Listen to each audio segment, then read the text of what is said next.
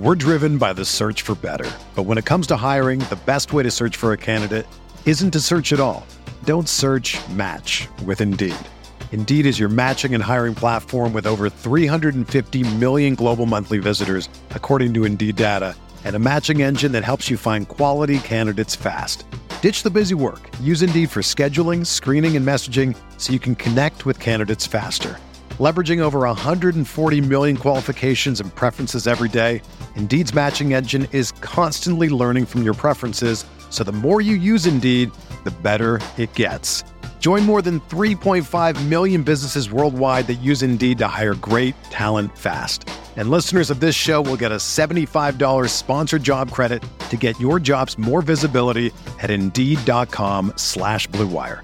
Just go to Indeed.com/Blue Wire right now and support our show by saying that you heard about Indeed on this podcast. That's Indeed.com/Blue Wire. Terms and conditions apply. Need to hire?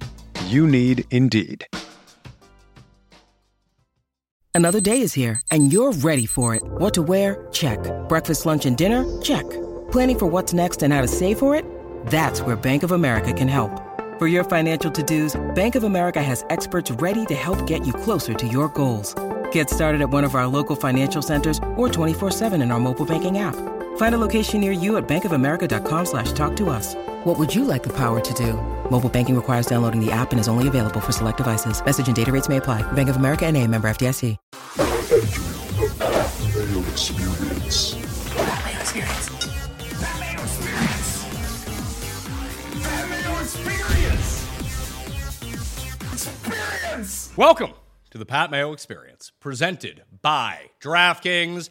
Week 2 picks against the spread, survivor selections, free money, teasers, super locks, and game-by-game previews. You out there, smash the like to the episode. Sub to Mayo Media Network and get in that draw for $500. We're giving that away on Friday's show with Tambo. So subscribe, download, rate, and review the Pat Mayo Experience audio podcast on Apple or Spotify. Leave a 5-star review, something you enjoy about the show, and boom, you are in that draw. If you've previously done it, outside of like the last week, do it again.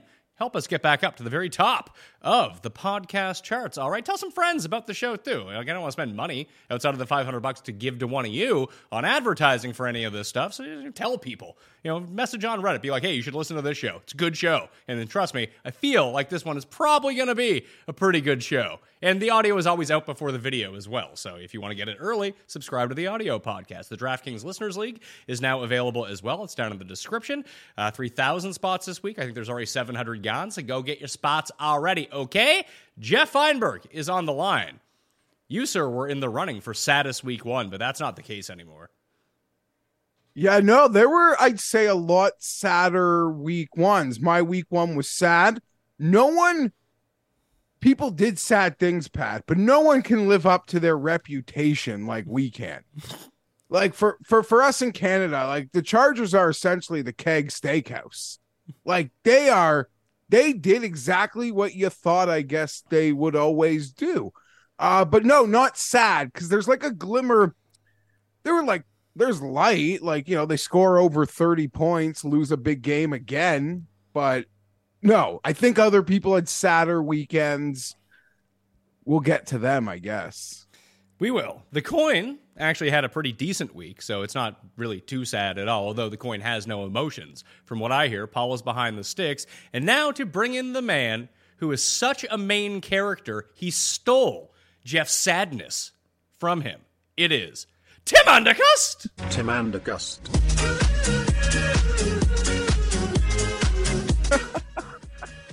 That's not my name. How you feeling? I'm a glass case of emotion. Do you feel good because the Jets won? Yeah. I mean, I'm very happy to have gotten the win. As I said on Twitter last night, and I think it's right, it's like you get to play Pebble Beach once in your life. You shoot 127, but you get a hole in one. Yeah. That's what last night was. Look, the season is ruined in terms of like a Super Bowl. So given that fact, how happy can I really be? That team was outside of like, the receivers played great. Running backs looked electric. The defense looked amazing. That really was, with a quarterback, the best team we saw in the AFC last week. top to bottom. The Dolphins, of course, scored a ton of points, but they couldn't play defense. And there was no other impressive AFC team. It was the most impressive AFC performance because we didn't have a quarterback. But at the same time, I should be happy I won, but it took Jay Cutler throwing four interceptions, and it took, Jay Cutler threw three interceptions and one fumble, and it took a punt return touchdown to win in overtime. So, how sustainable is that? And, Rodgers gone for the year. He's 40 years old. Is he ever coming back? I mean, maybe. Probably not, though. Guess we don't have to give away a first-round pick anymore. It's really sad. It hurts. It's like the 2008 Patriots all over again. I'm going to claim a hypothetical championship. I've decided that now. I think this team would have won the championship had it been healthy. I think I saw enough last night to tell me that they would have won the Super Bowl. They were the class of the AFC. It was stolen from me. This is Aaron Hill's U.S. Open for Phil all over again. This is Hideki at the 2020 Players. I was right, but circumstances outside of my control have taken it away from us. So, I feel good about that I capped this season perfectly. Just the most disastrous thing happened to take it off the board in reality. Do you but I'm think, glad we won. On, do you, it was do you still think, it was one of the greatest do you think that week this one is wins you'll ever see. Do you think this is retribution for hitting Wyndham Clark? Because many people mentioned that. I do not believe that. I don't believe that things work in that way. It's tough, in one sense, that your season is always hinging on one play at a time, no matter what team you cheer for. You always know that risk going in. You got a quarterback who's almost 40. That's a risk.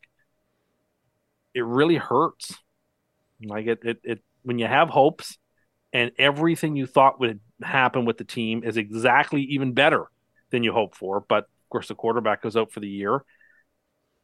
It's devastating. And it took, a lot of bounces to have to go perfectly right last night to win. And unfortunately for us, we don't get to play Buffalo every week. We have to play real NFL teams. And that's a challenge. I don't know. I feel good about week one on certain things. I was delighted to see, and I wish this was my original point because I saw somebody make this point and it was great. So Denver spent all this money and brought in a new coach just to lose 17-16 again. Denver's as bad as they ever were. The Patriots played the best they possibly could and lost. The Dolphins have no defense, and the Bills are just a very, very bad team. So I'm happy that the teams I don't like looked bad, but at the same sense, my year got ruined. You're giving credit to the Dolphins looking bad? They're in the look bad column? Their defense was horrific. Yeah, but it's week one with the new coordinator. Supposed to be the greatest defensive coordinator signing, in the history of humankind. And yeah, but I don't think you can classify their week one as a bad week. You know what? I'm grieving. I can classify it however okay, fine. I see You're fit. Right. I won't fight you on that. It is Tim living his truth week. So you just let it all out. We're here for support. They won the game. We were happy. Thank you. We were happy that they won for you in overtime. That must have been exciting. I felt like for one of the few times in my life that people on Twitter or X were rooting for me. They're like, let's get them this win. It felt really satisfying to get that one W because with Zach Wilson at the helm, I don't see a whole lot of W's, to be perfectly frank. Not with a very tough schedule. So we got one. We don't have to give up a first round pick. God knows what parade of has-been quarterbacks we're going to be interviewing. It's going to be a horrific thing, but we have last night. We'll always have Paris. So let's talk about these other QBs and who you could possibly bring in. I know who you would like, and I don't know if it's possible to go get him because I think that team may need him pretty soon after what we saw in week one from Desmond Ridder. So I don't know if Heineke is going to be on the table, but I think that's the right type of guy. Because I don't think the Jets, you kind of nailed it dead on. This defense looked amazing. And we talked on Sunday night We talked a little bit about how the Browns just have the Bengals' numbers. The Raiders have Denver's numbers. Mm-hmm. The Jets' defense has Josh Allen's number. Like, it's been, what, 4 straight games now where he's just been putrid against the Jets. So I'm curious to see what happens with Buffalo moving forward and how Josh Allen looks when he's not playing this defense. But you have all the pieces in place. Having Aaron Rodgers, even if it was a not, you know, an MVP or vintage-style Aaron Rodgers, can you find someone or trade for someone who's 80% of that right now? Because I think if you can, then you still have a chance. Like, what if it's Jameis? They went 500 last year with Wilson, who was statistically... Okay, sorry. They flirted with 500. I'll say that nicer. They flirted with 500 with 7 wins last year with Wilson, who was, I think, by certain metrics, like the worst starting quarterback ever. So they need to get someone who can get them to 17 points a game, and they might be okay. They might win 9 games. They let Mike White walk out of the building. Oh, there it is, right? There like it this, is. This team is the, you know, best. I said to you the pre-show, like, I've been here before. This is the 2009 Jets. This is the 2010 Jets. Fantastic running, good receivers, fantastic defense, no reliable quarterbacks. I'll give you a name you probably haven't even thought of, and it's not Phillip Rivers. Is it Kirk Cousins? No, it's not. We will complete the full circle of time on this show, and Kirk Cousins will become the Jets quarterback. It's probably like not fair to even do it, but I believe the Jets should go after Nathan Rourke. I think he's amazing. Former BC Lion, Jacksonville Jaguar preseason star. Well, look, I'm on board for like a Kurt Warner, Warren Moon, Doug Flutie situation. Like, fine. Like, the only team in the history of football that had a devastating quarterback injury and bounced back was the 99 Rams. Like, I think the Jets have every bit the talent of the 99 Rams. They just don't have the quarterback to make that team go. Garrett Wilson made the nicest catch you've ever seen in MetLife Stadium. The nicest catch you've ever seen. Okay, not going to let you live your truth that much. That is absolutely it's true. Honest. No, it's not. It's not. It's true. Jeff, can you be the tie-breaking vote on this? Do you think Wilson's catch was nicer or Beckham's catch? It's not true, but I'm not fighting Tim on anything here. And again, I wanted to correct you. We kept talking about Josh Allen. I don't know who that is. His name is Jay Cutler. Oh, it's got so many Cutler. There are so many moments of Cutler vibes that we've joked about, but it's not funny anymore, I think. No, I still think it's kind of funny. It still amuses me. That team is cooked. My team's cooked too. But, you know, so the AFC East went from people saying, oh, this is the strongest division and this is going to be so competitive. No, it's not. Like, the Patriots are bad. The Jets have no quarterback. The Bills are bad, and the Dolphins only have half a team. Like, yeah, someone has to make the playoffs, but none of these teams are any good now. Who would be the quarterback then? Like, if Zach Wilson gives you no life, I don't think, like... None. There has to be someone out there. Like, I think Jameis is a decent fit. Why not Jameis? Sure. I would, because he throws every game away, but so does Zach. But so. Whatever. Like, you know it's not Zach Wilson, so just... anyone else seems like a better option. What about Tannehill? I would take Tannehill. Sure. The Titans want to give him up. I mean, I'll go for anybody who was in a training camp. I think Cousins. I'll take my chances. I think Cousins is realistic here. And it obviously depends on how the Vikings do, but they just lost to Tampa. If they lose, we have a first round pick to trade. That you do. And I mean, it probably wouldn't even take to, I mean, if they start 0-4 or something like that, which is not inconceivable. You can't wait that long. I think that you can. Wait that long. I absolutely think not that with you the can. Schedule. Not with the schedule. Yeah, but your guys' schedule is hard anyway at the beginning. Like, you probably were going to go, 2-3, 3-2 to start the year anyway. Now you bank to win against the Bills. You can pick up another one somewhere along the way, or hell, even start 1-3 and then bring in a real quarterback. Then you have like the cupcake schedule to end the year and make a comeback when the quarterback gets integrated in, and then boom, you're back in business. Maybe Arizona will trade you Dobbs. Dobbs is better than Zach Wilson. Yeah, I know. Zach looked bad last night. Like, he did not even look good. He threw that one interception that you just...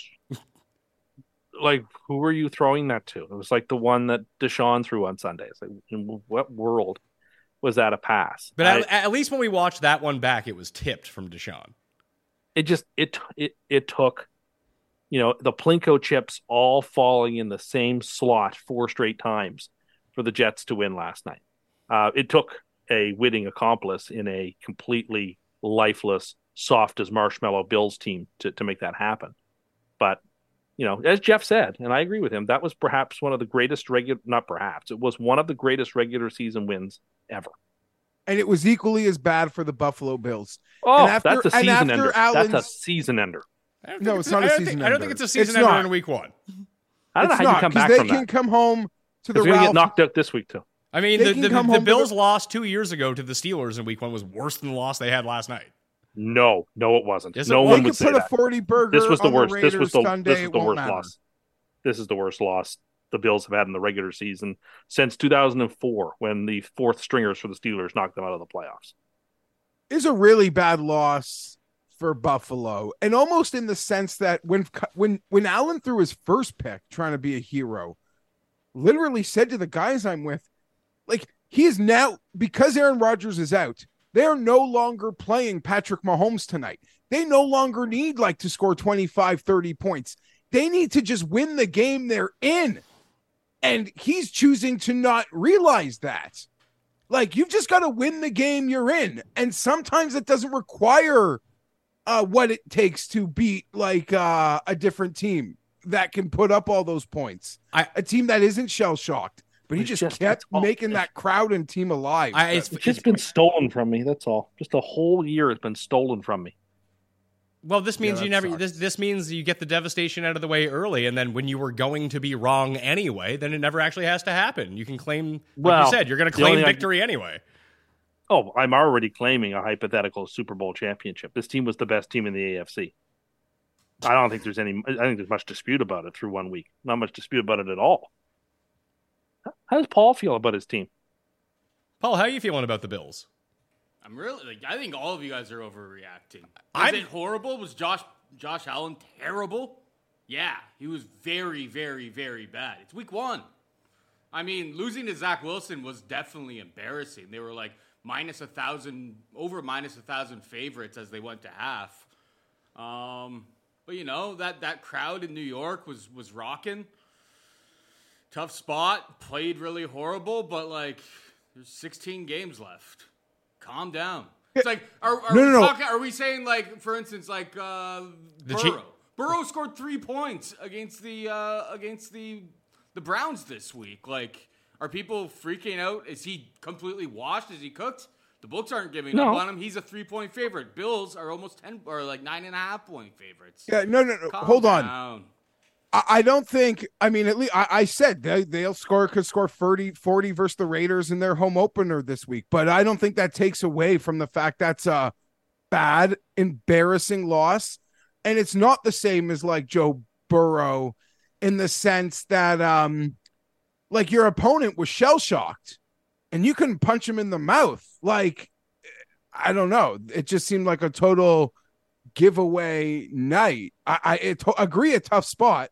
But once what happens, I don't know, a great win for the Bills. I'll agree. Well, we can give all the credit. I mean, we can give all the credit to the Jets. I don't need to shit on the Bills. Well, but the difference between the two, it is funny, kind of what Paul is saying here is, though, that like the Bills basically beat themselves on Monday night because there was a Monday night game, Tim, I want to say 4 or 5 years ago. It was Jets-Browns on Monday night. And at some point, the Browns realized that the Jets couldn't move the ball more than 2 yards on any drive. And they were like punting from the Jets 40. They were like, we're just going to give you the ball back and you're not going to do anything. And it was the perfect strategy. The Jets couldn't move the ball. I think they had like 13 points. And the Browns were like, this is going to be good enough. Let's just sit on this lead. That's all the Bills had to do. And they actively threw themselves out of the game. What is funny, what Paul brings up, though, Geoff, is like the Bengals sucked. Like they didn't throw the game away. They just were bad. They were never in the game. Yeah, no, I totally agree. They sucked from start to go. It looked horrible. Like, yes, Josh Allen played to his floor, but there were also moments where it's like, yeah, that's Allen. And then, like, shit, the worst of him came out. You didn't see one, like, ceiling moment from Joe Burrow. It was very concerning. So I agree. And to also piggyback and put Aaron Paul's point, you watch football at 1:00 on Sunday. The offenses all looked horrible.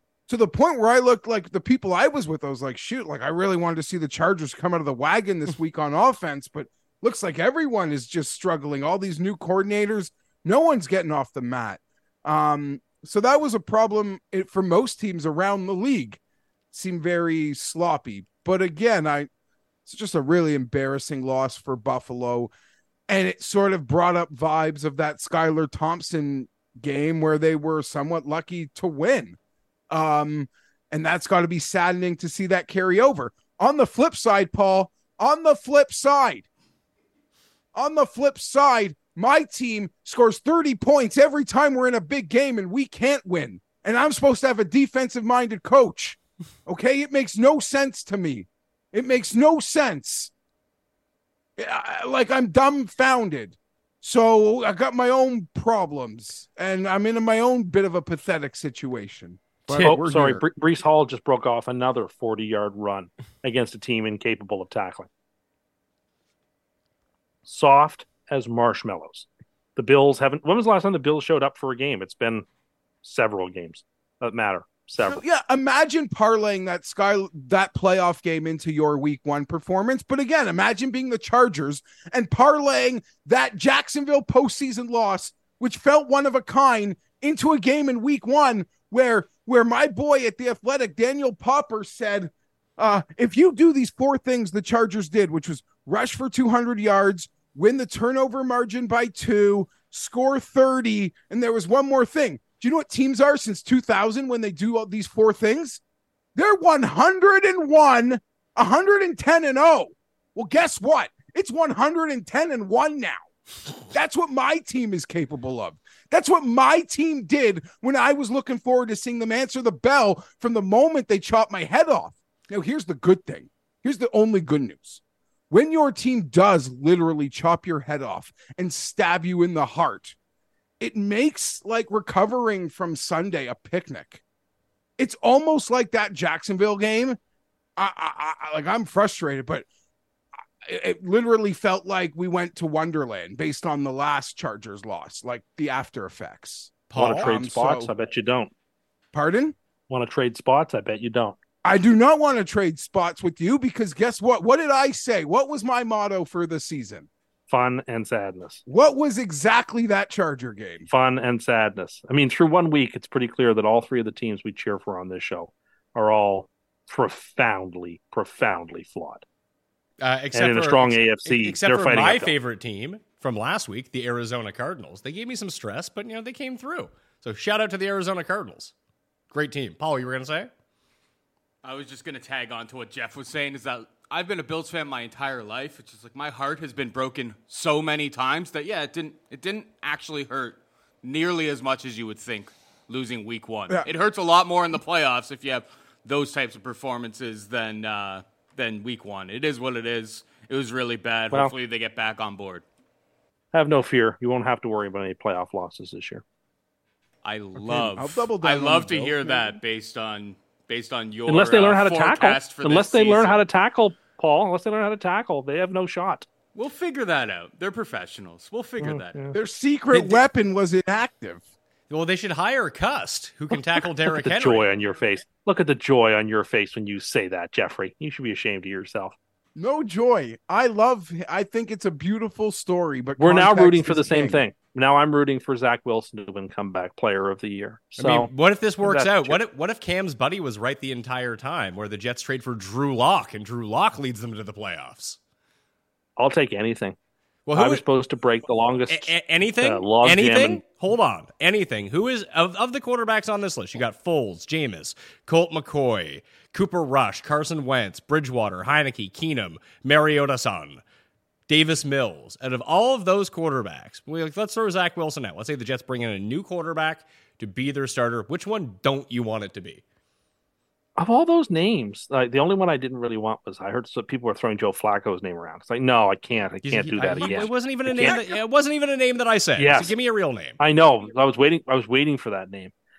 Of all those names, I guess I'd be least excited for Bridgewater because I think we saw last year in the Dolphins games when they needed him that he was just done for. He had nothing in the tank. So Carson Wentz, new Jets starter. I wouldn't be excited for Carson Wentz, but if you're telling me Carson Wentz is going to play worse than Zach Wilson, I'd tell you probably not. It'll all end horribly, but then 2 seasons ago, Carson Wentz led a team to like 10 wins. So this didn't happen. It could go worse. It could go worse. And Washington only went 8-8 last year. Like anyway, you could do worse.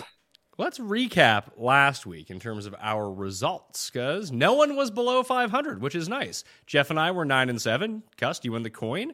We're 8-8. We all advanced in Survivor. Don't ask me about the fucking Survivor pool because it's a fucking shit show. Yeah, so don't even worry about that. Play in the League Safe week 2. One that's down in the description right now. Download the League Safe app. It's free to play. $400 to the winners. Just a pick'em game. You make 10 picks. Easy stuff. You want to build a bankroll? That's the way to do it.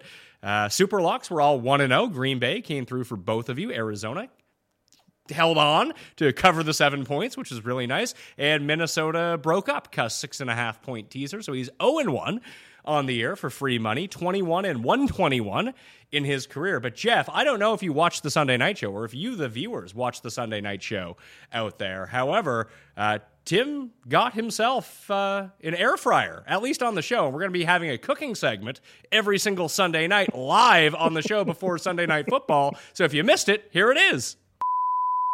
How long does it usually take you to make matzo sticks, pal? Whatever it says on the box for the oven. I have in the past, but that's... I have. Microwave? Nope, you never. No. Oh, don't put them in the microwave. Ugh. I've eaten them frozen once before. You've eaten them frozen before? Wait, what? Once. Sorry, I did it once. How did that go? How did you not break your teeth? Well, it was during a power outage. And you had to have matzo sticks, and you ate them frozen? I was hungry. And, the fridge had been off for a few hours, so, I ate the frozen matzo sticks. I only did it once. They weren't that great. They weren't that great. I didn't do it again, but I've done it. Ugh. Sorry. It's real low rent, bud. Oh, man. That I'm not proud of it. That might, sweep the Custies. Oh, please. Oh, he was already anticipating sad. You're really high in those matzo sticks. They smell really good. They do smell really good. The studio is just... You guys could have, got yourself a little bit of marinara. I don't really care for marinara that much.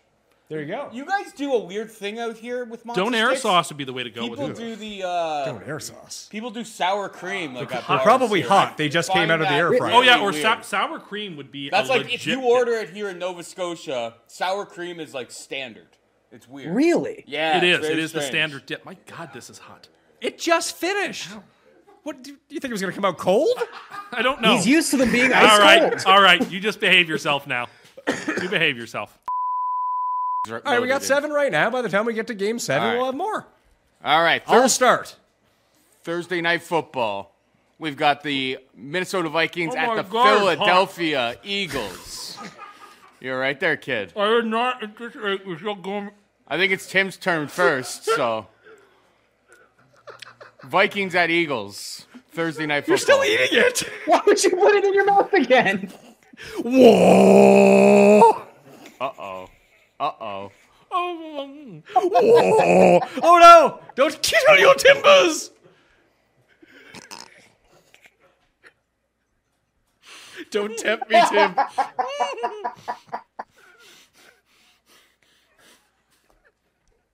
Oh, God. It's so hot here. Oh, my God. Okay. So what's your pick? I don't even know what the game was.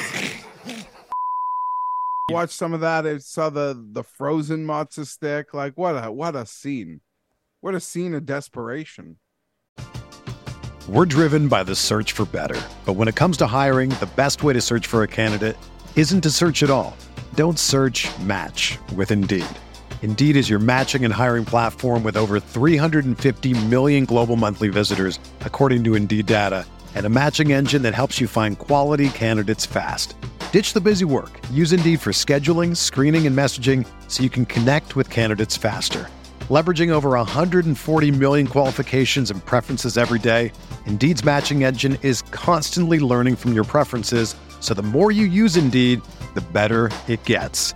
Join more than 3.5 million businesses worldwide that use Indeed to hire great talent fast. And listeners of this show will get a $75 sponsored job credit to get your jobs more visibility at Indeed.com/Blue Wire. Just go to Indeed.com/Blue Wire right now and support our show by saying that you heard about Indeed on this podcast. That's Indeed.com/Blue Wire. Terms and conditions apply. Need to hire? You need Indeed. And that was before last night.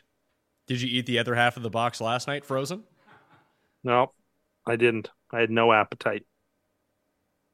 So are you saying that rooting for the Jets is like the new diet fad? It could be. I was sick to my stomach. I was excited. The only moment in the whole game I was actually genuinely got up and did some little kicks was the punt return touchdown. Little kicks? Were you playing? That was the only time all game where I was even somewhat excited. That and Wilson's, when you have the touchdown of the season in the opening week, that helps too. Well, it is the touchdown. Looked good. It is the touchdown of the season so far. It is kind of funny though that the only reason that the catch was so amazing is because the throw was so horrible. Yeah, it's a horrible one. If you told me that I was going to have the defensive player of the week and the special teams player of the week on my team, and I would come on this show devastated, I would have not believed you. But yet that is what is definitely going to happen. Lost in all of this because obviously Rodgers goes out. Allen at Whitehead ends up with the 3 interceptions. They get the fumble recovery. Sauce got lit up in that game by Diggs. Lit up is an exaggeration. They didn't beat him for any long. They didn't score touchdowns on him. They didn't hit him on any 40-yard routes. He didn't play quite as well as he's played in the past, but he was fine. And Hall and Whitehead more than looked after. That secondary is scary. That is a Seattle Legion of Boom quality. I have the Legion of Boom secondary. I have an 85 Bears front. I have the Cleveland Browns with Jim Brown running the ball, essentially. Unfortunately, I have the greatest show on turf playing receiver, and I don't have anyone at quarterback. Well, you don't have anyone at quarterback, and you have your high school football team's offensive line trying to block for whoever because they're terrible. That's not great. But honestly, I feel it's like that Twilight Zone where my glasses got broken and now I'm lost for all eternity with all these books, not able to read. Has Tom Brady made it impossible? No, I'm not doing Brady coming back. No. Has Brady's career, Pat, Brady doing what he did at an age, through an age, really given both players, veteran quarterbacks, and fans a mind warp of what we should expect? Probably. When we were younger, these guys would have all retired by now. They would not have tried to play season 38 years old, season 39 years old at QB1. But Brady sort of set this standard. Now the pay is so good. But we just see them all. They try to do it. Matt Ryan died a corpse. Peyton Manning did too, but he won a Super Bowl even as a corpse. I mean, yeah, I think that his circumstances were a little bit different because he basically broke his neck at one point and then came back. No, yeah, but then he was awesome when he came back, and then he deteriorated. Had some of his best years ever, and then he deteriorated. I would take that level of quarterback. That 2016 Broncos team isn't too dissimilar from this Jets team. That's actually true. Brady. That's what I need. I need a Nick Foles. I need a. Then Nick Foles is available. I need somebody who's why not Colt McCoy? Then? Colt McCoy is actually competent. He was competent last year. I just need someone who's not going to turn the ball over. Which is why Jameis to me doesn't help my problem. Yeah, but at least Jameis can make a play or two at the same time. But Zach Wilson not only turns the ball over, he's also incapable of making any plays. I'm not here to stand for Zach Wilson. However, I still think the Jets are in a great spot this week. I will say against that number. That number is way too big. Why don't you wait till we get to that game? Yeah. Remember we go through the games and we talk about them all? Yeah.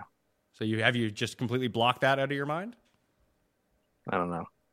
You don't know? I've been thinking. I barely even thought about that. I found some free money for this week, but I haven't done as much prep today as I would have liked. I'm just not feeling it.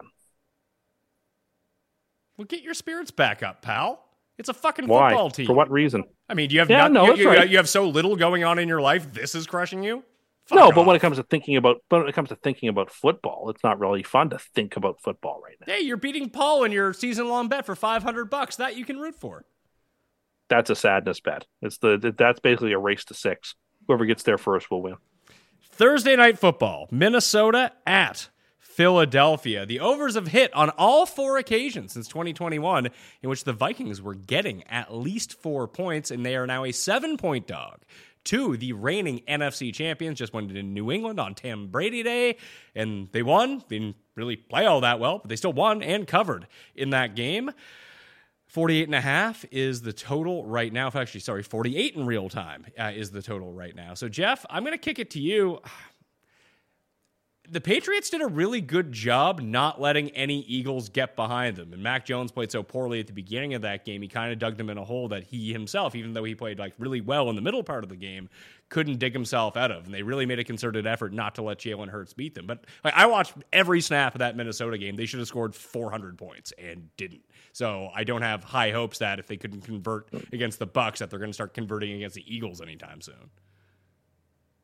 Yeah, I don't have a good vibe on this game. I don't really feel comfortable laying real money, asking Philly to lay more than 7, but at home on a short week, I think that they probably can. I will lean Philadelphia. I hope, because it's not week one, that I don't get sucked into just betting this game because it's on TV. But the Vikings, don't want to overreact to week one, but I don't know. That was pretty ugly. And I guess we should note, Tim, it's a bad week from Tim, because wasn't that impossible for Minnesota to lose? I mean, I didn't think it was going to happen. That's for sure. No, you used a very aggressive language. Yeah, I'm sure I did. I was wrong about that, obviously. That's why my free money didn't win, because I hit all the other legs of my free money. So I'm going to take Minnesota in the points, just because. It's a Thursday night game. This isn't going to get any of my money. I think that the Vikings will be able to score, although Kirk in primetime has never been great, Tim.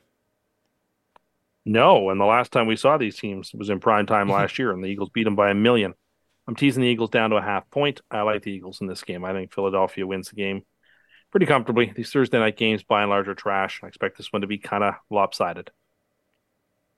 All right, let's go to Sunday. And we're going to start with your team, Tim. We're going to take, and the coin's taking Philly, by the way. Jets at Dallas. This is now ballooned up to 9.5 for Dallas. 40 is the over-under. You were already trying to talk about this game, Tim, and how that's too many points. So let's hear if it's too many points. I just think it's too many points. There's a massive amount of inflation going on in this game. A, because Dallas won their football game by 40 points, as they do the second side of the New York Frank Sinatra double. It's too many points. This game should be 7 or 7.5. I think there's real value on the 9.5 with the Jets. Why? Because the Jets play very good defense. They run the ball. They control. They should be able to control the clock. I mean, the risk is, of course, that Zach Wilson could easily throw you out of this game. But the Jets are equal to, if not better, team than the Cowboys in many factors, outside of obviously the most important position. Well, I would actually say Dallas is like the closest comparable team to the Jets in the way that they're constructed, yet they're better at the most important things, offensive line, quarterback. Yeah. No, I mean, that's the reason they should definitely be getting. They should be laying like 7.5 points. 9.5 seems a bit rich. I know Jeff will think that this is a great spot for the Cowboys because the Jets are coming off an emotional win in overtime, which fits his theorem of being bad for the Jets. But I think that'll be more applicable to Buffalo than the Jets, who are going through something a little more different.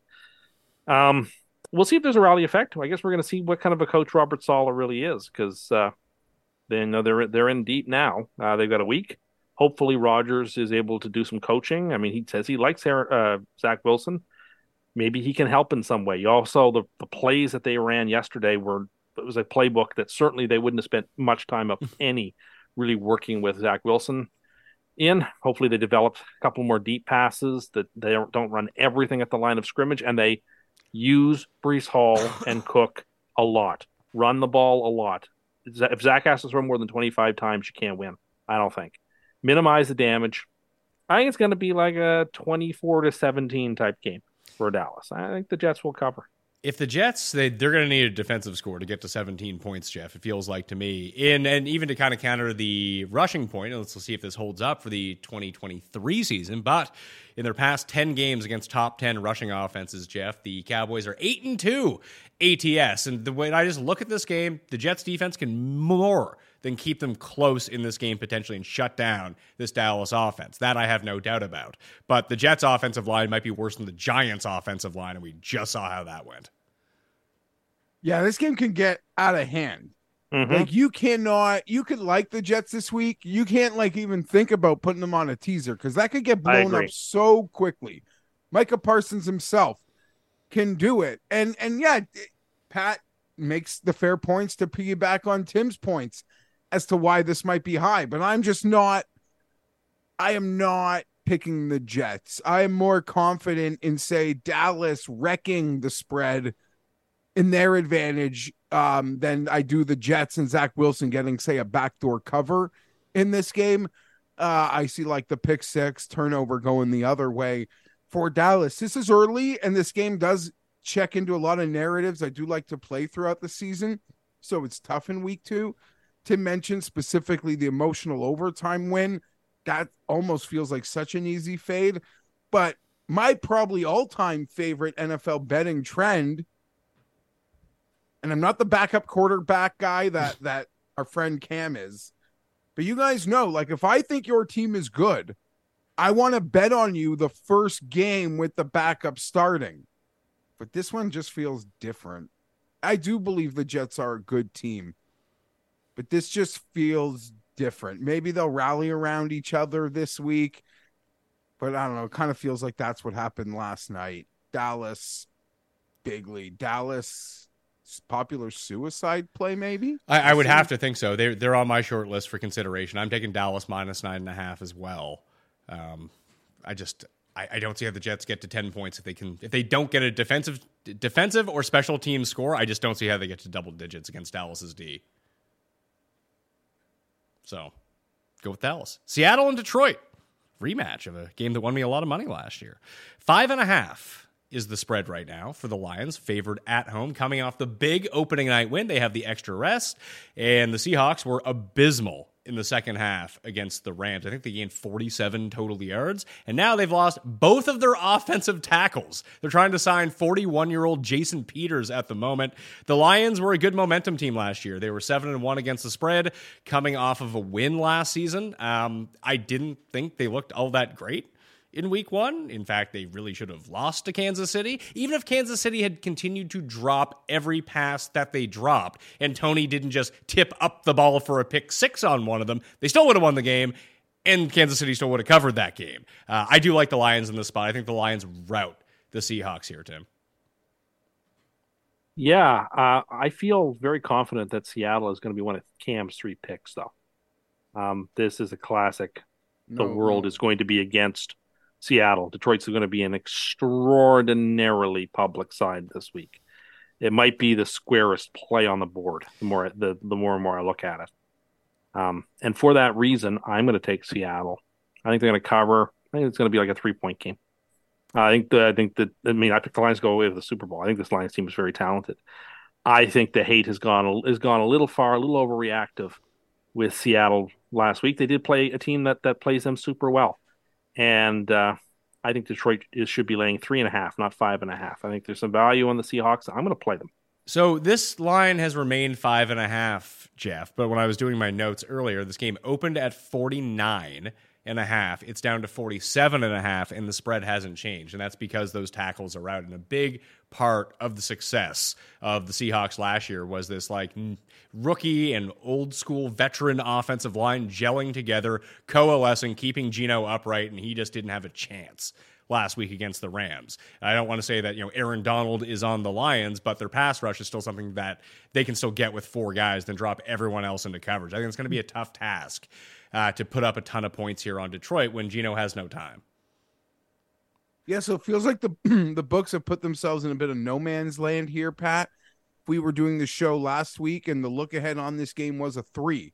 So congrats to anyone who was smart enough to see the future on that one.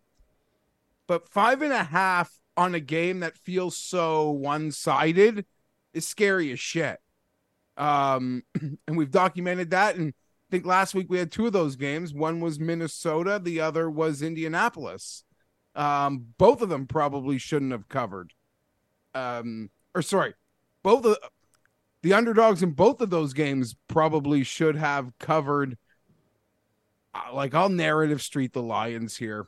5.5 might not be enough. It could just be an absolute hornet's nest. The pregame emotion in Detroit next week will probably be very similar to the pregame emotion that was in New York last night. Really? You want to consider what you just said and then decide whether that's what you think is true? I mean, the fact that, like, it's a beaten down fan base. There's expectation. It's the home opener. Granted, there's not a 4-time MVP playing quarterback. Are you saying this is Detroit's 9/11?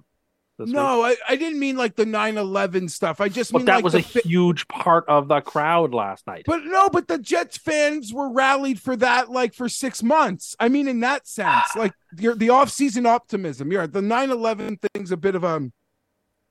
I can't really compete. Careful with that. Careful now. No, I can't compete with that, and that's like on a whole other level. But I just mean like in the expectation and hype and excitement for the season. I feel like it's right there. It is right there on that note. And it was just like I thought the Jets would be a Hornets net last night. Ended up winning. Okay, not so how I thought they would. So Hornets nest, you're taking Detroit? Yeah. Okay. I don't trust Seattle for shit. Oh, 10 o'clock, Seattle to Detroit for a week 2 game. Okay. So you and I are both taking Detroit. The Coin and Cust are taking Seattle. Chargers and Les Titans are up next. The Chargers are 3-point favorites on the road. 46 is the over-under. We watched a ton of that Titans-Saints game, Tim. Is the Titans defense good or is the Saints offense bad? I think the Titans defense is pretty good. I think the Saints offense have some pieces. I mean, that takes time to gel. I thought the Titans defense acquitted themselves quite well. They kept them in the game because the offense was horrific. And that's a problem in this game. I mean, I understand that, you know, the monorail guy is not nearly as good at his job as he sold himself to be. But the Chargers only need to get to 25 points. I'd like to know where Khalil Mack was on Sunday. How much money are you paying to that guy to basically no-show? That was a real disappointment. I expect him to do something on Sunday. What was he doing? A lot of guys no-showed. Khalil wouldn't even be on the bottom half of it. Yeah, but how much are you paying him to do nothing? How many sacks did he have? How many quarterback hits did he have? We didn't have any sacks, period. We pay a lot of guys a lot of money. They did not do anything. And like, how dare you? I need you to win one game for me, and you can't even do this. Dude, I was in a pretzel from the moment that game started. I spoke all summer. You tried to tell me that was a freebie. I told you to shut up. You're an idiot. Should have been. If you knew how to line up offside. From the moment that fucking draw came out, I said, Mike McDaniel, week 1 is a bad draw. And after experiencing it, I wouldn't wish that on anybody. Now, that's not an excuse, but we were just out. I mean, my coach is a goddamn loser. He is the biggest loser in the history of the world. We score 30 points when we're in big games and we lose them all. I have a defensive guy. This is now your year 3. Year 1, it's fucking Gus Bradley's personnel. Year 2, you got to put your own spins on it. We're still in some situations. This is everybody you want, motherfucker. You pick these guys. It's your shit. How are we so bad? The first play of the game, the Dolphins go in motion. This is right in front of me. I am excited. I got my peak blue mountains. I am fresh. I have sent it. Okay? I've sent it all into my gut, into my lungs. I'm standing in front of that TV, and right in front of me, in the bottom of my face, Tariq Hill is lined up one-on-one with Khalil Mack. Just burn a fucking timeout. Or if I'm Khalil Mack, just take defensive holding. Go to the line of scrimmage and just hold the guy. If your coach is so stupid, like from the first play of the game, we were lost and we never recovered defensively. And it was disgusting. And you can make fun of the Dolphins defense. And sure, I guess maybe they're worthy of being made fun of. But when it mattered at the very end, Fangio sent pressure that he didn't send the whole goddamn game. And they made it all. It only took one or two great defensive calls to be a hero in that game. And I assure you, they didn't come from my side. They did not come from my side. I don't know. It felt nice. We ran the ball beautifully. Felt like I was watching Michael Turner and LaDainian Tomlinson. Kellen Moore, I thought, was lovely. How long is Eckler out? I don't even know if he's going to miss the game. I don't think he's going to miss time. Yeah, okay. I don't even. Okay, that's important. They'll probably rest him up, but and he is important. It was nice to see also an RB2 develop. But here, like the glass half full aspect of the Chargers is maybe we're here in a month from now, Pat, and the Dolphins have railroaded everybody, and it looks better. You can and people will be like, people will now look at that week one game and be like, oh, they charged, like, let's give them a monicum of credit for losing two to Miami, who's going to maybe spend the next month beating guys by 20 burgers. I don't know. JC Jackson, it's his first game back from a ruptured patella. I had the same injury. How the hell he's on the field right now, I do not know. But you know what's not fair to a player in that position is lining him up single versus Tyreek Hill. Like better than Khalil Mack, apparently. Better than Khalil Mack, but that's just I do not understand. I do not understand how we could be here year 3 in the program and it's still this. Again, I can only hope the Dolphins. I can only hope the Dolphins are a true wagon, where it's just like maybe in a month that'll not look so bad, but in the moment. I can't believe that it's all your guys now. It is your guys. It is your vision. And that is what was delivered. That's what happened in the game out of Jacksonville. We live up to our reputation better than anything on earth. There's nothing on earth that lives up to its reputation like the Chargers do. Like, think about it. We always live up to our reputation. Now, maybe that's a badge of honor, but I'm not happy. Brandon, when he took over, he said, we're going to write new scripts. The movies will be different. They honestly just still feel the exact same. No. I will give you that it was not the exact same, because when the Dolphins kicker missed the extra point to make it a 2-point game, the ultimate Chargers thing would have been to march the ball down the field and then miss the field goal. Sure, whatever. But I don't know. We're in that must-win game, Staley's first year here. We score over 30, we lose. We're in a playoff game last year. We score over 30, we lose. We score 34 to start the season, we lose. Justin Herbert's reputation is being affected by people who aren't him. That's not what Acho said. What? Fuck Acho. Tua, incredible game. Like. He stood there. He hit the guys.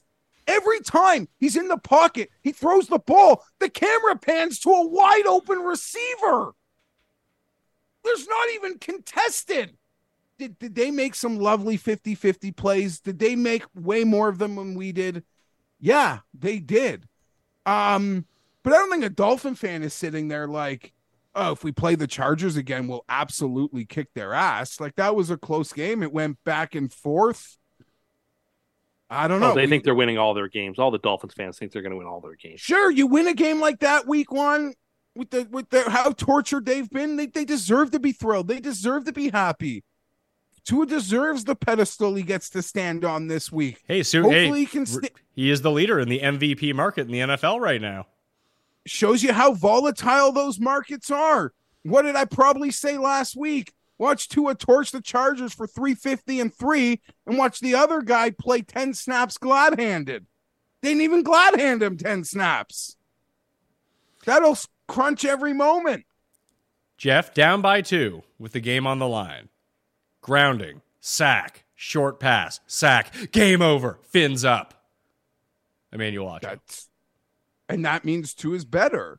I mean, just like Herbert was better when the Chargers won a year ago. Like, the head-to-head battles are the definitive who will have better career.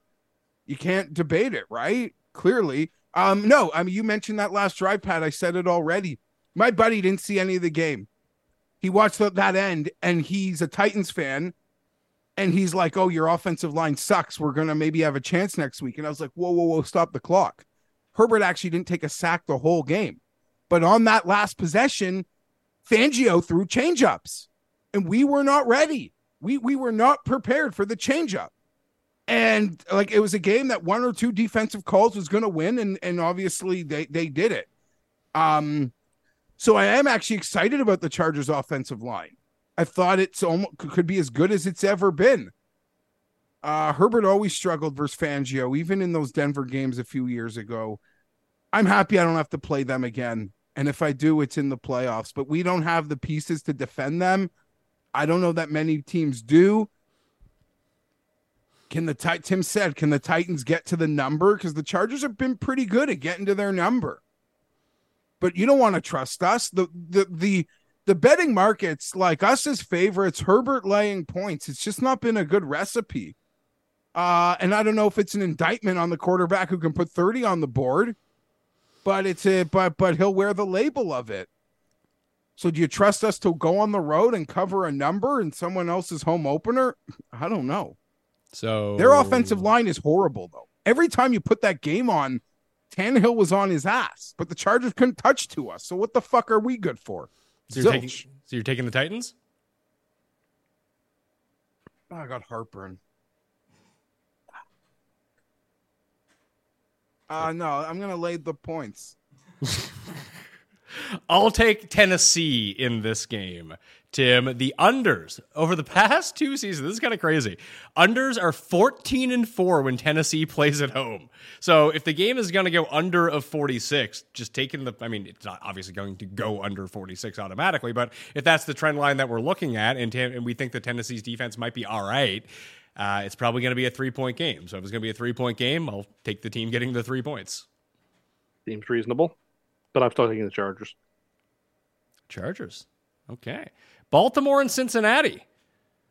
Cincinnati favored by 3 at home. It was 3.5. It's down to 3. I mean, it opened at like 2 or something like that. 46.5 is the over-under right now. I mean, the Bengals couldn't have been worse in week one. In what we had kind of pointed out Sunday night, Tim, is, you know, just a bad matchup against the Browns. Everyone in the world besides me saw it because I'm an idiot. But, you know, people are pretty used to that by now. Losing money on Joe Burrow. You eventually start betting on Joe Burrow over and over. Eventually you win money. So maybe that's the route that I need to take, but I was just thoroughly unimpressed by the Ravens. Like they still covered, but they covered the 10 points. They beat the shit out of Houston. They looked bad. Yeah. Lamar looked sloppy. I'm with you. This is a total play against the Ravens rather than a play on the Bengals. The Bengals also, though, do tend to play Baltimore pretty good. We saw it last year in the playoffs. They got it done too. I'm taking. But they got it done. But remember, the Ravens limped into the playoffs. And they had Tyler Huntley as their quarterback. Yeah, you're right. But it was a tight game, and the Bengals prevailed, and they didn't have their best stuff that day. I like Cincinnati here. I like Cincinnati as well. The coin likes Cincinnati, Jeff. Baltimore for you. I gotta trust Cincy and Cincy to get off the mat. I am high on Baltimore for what their season could be, but Lamar looked horrible. Not overrating it, but I got more confidence the Bengals off a loss. Just figure something out. I'm blindly taking the Bengals. Okay, round of Bengals. So it's just like when you see it on the Sunday morning shows, when the panel all agrees on one side, bet the other side, and you might turn out to be pretty good. Joe Burrow feels like one of those quarterbacks, Pat. I mean, I could load up the numbers, but he feels like, remember, we'd have these like insane Brady stats off a loss, like Mahomes stats off a loss, Rodgers. Like, it just feels like maybe you just do that blindly, right? I mean, that's where my head is at. Yeah. I mean, you trust him to be good, and when he sucks, you just assume he doesn't suck 2 games in a row. We'll see if that's the case for this game, though. I know what side Tim's going to be on, but I'm curious to hear yours, Jeff. Vegas is traveling across the country to take on a short week Buffalo Bills at Orchard Park, if it's still called that. Spread is 8.5 in this game. 46.5, is the over-under at DraftKings Sportsbook right now. I'm just going to say it. I like the Bills in a route here. Bills, dude. I was going to say, yeah, give me the Bills. I might also be taking the Bills minus 13 on an alt line. I think things get out of hand at a week one on the Ralph. Cross-country trip for the Raiders. Great win last week. This is actually one of the easier ones to call for me. I really like Buffalo, and I'll be making an alternate line bet. Paul's getting off the mat. Well, it all really depends, I think, on how you... I mean, we're into week two. How much can you really take away from week one? You know, we bet a lot of weird underdogs last week because week one's fucked up from time to time, and there's usually a readjustment of what expectations were heading into the season of week two. And, like, you know, Buffalo was still one of the six teams favored to win the Super Bowl, and Vegas was going to be, like, one of the worst five teams in football. You know, the Bills lose to the Jets in a very visible game. No one really watches the Denver-Vegas game, and you know, they played well enough to beat Denver, who, as Tim pointed out, might be a bottom five team in football as well. So it just does seem, I thought this would end up being more points. Maybe 8.5 is the right number, but we might not get Jacoby Myers in this game, Tim, and he was a pretty integral part of what they did last week. That's certainly true. We got Josh Jacobs, and the Bills can't stop the run, and so the Raiders are going to run the ball a lot. Jimmy G will probably make one ridiculously bad pass, but what does that guy do? Man, oh man, that guy is a proficient quarterback who racks up win after win after win. I have the PTI block in my mind already. Who's in more trouble, 0-2? Bills or Chiefs? Because that's what's happening in week two. I really think that the Raiders are going to get off the mat. I'm picking the Raiders. I'm teasing them up. Raiders are on the short list of super locks for me. I really like the Raiders here. The world is going to say Buffalo at a weird spot. They'll bounce back. They won all these games big at the Ralph. I'm sorry. I'm watching a different team. I watch a team that's quit the last three important games it's played. And, you know, three is a trend. I have to pick against the Bills so they show me that they aren't lifeless marshmallows. So they're Vegas up to 15 points? Yes. 15.5. The 6.5 point tease. Oh, 6.5. No, yeah, if it was 6.5 points, it would get up to 15. It's 8.5. Oh, well, on the site at the moment, it's 15.5. Well, we're going by the game is now moved because the game, fair enough, the game's moved to 9, but well, fair enough. I told you it was 8.5 when I read out the game. Yeah, no, listen. We went through this on Sunday night. You got to listen. I know. I was looking at my screen. Do you remember how much money I'm giving away to people in the draw? $1,500. I'm not getting. No, Jesus Christ.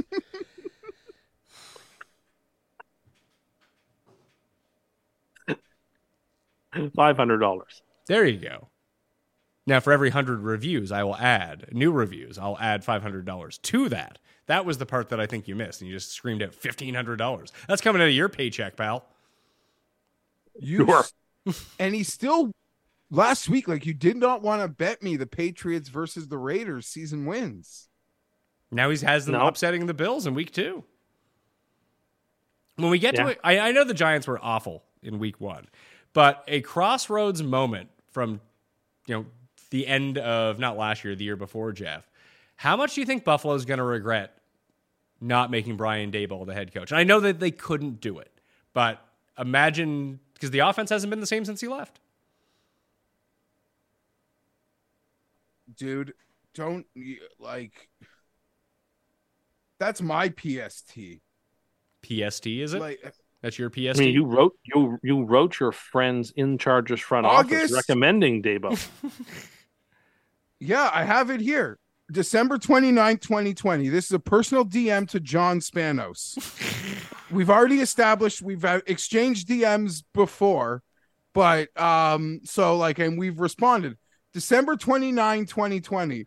It's in the best long-term interest of the Chargers football team to replace Mr. Lynn. Well, he seems like a wonderful man. There's no way he's the best man for the job.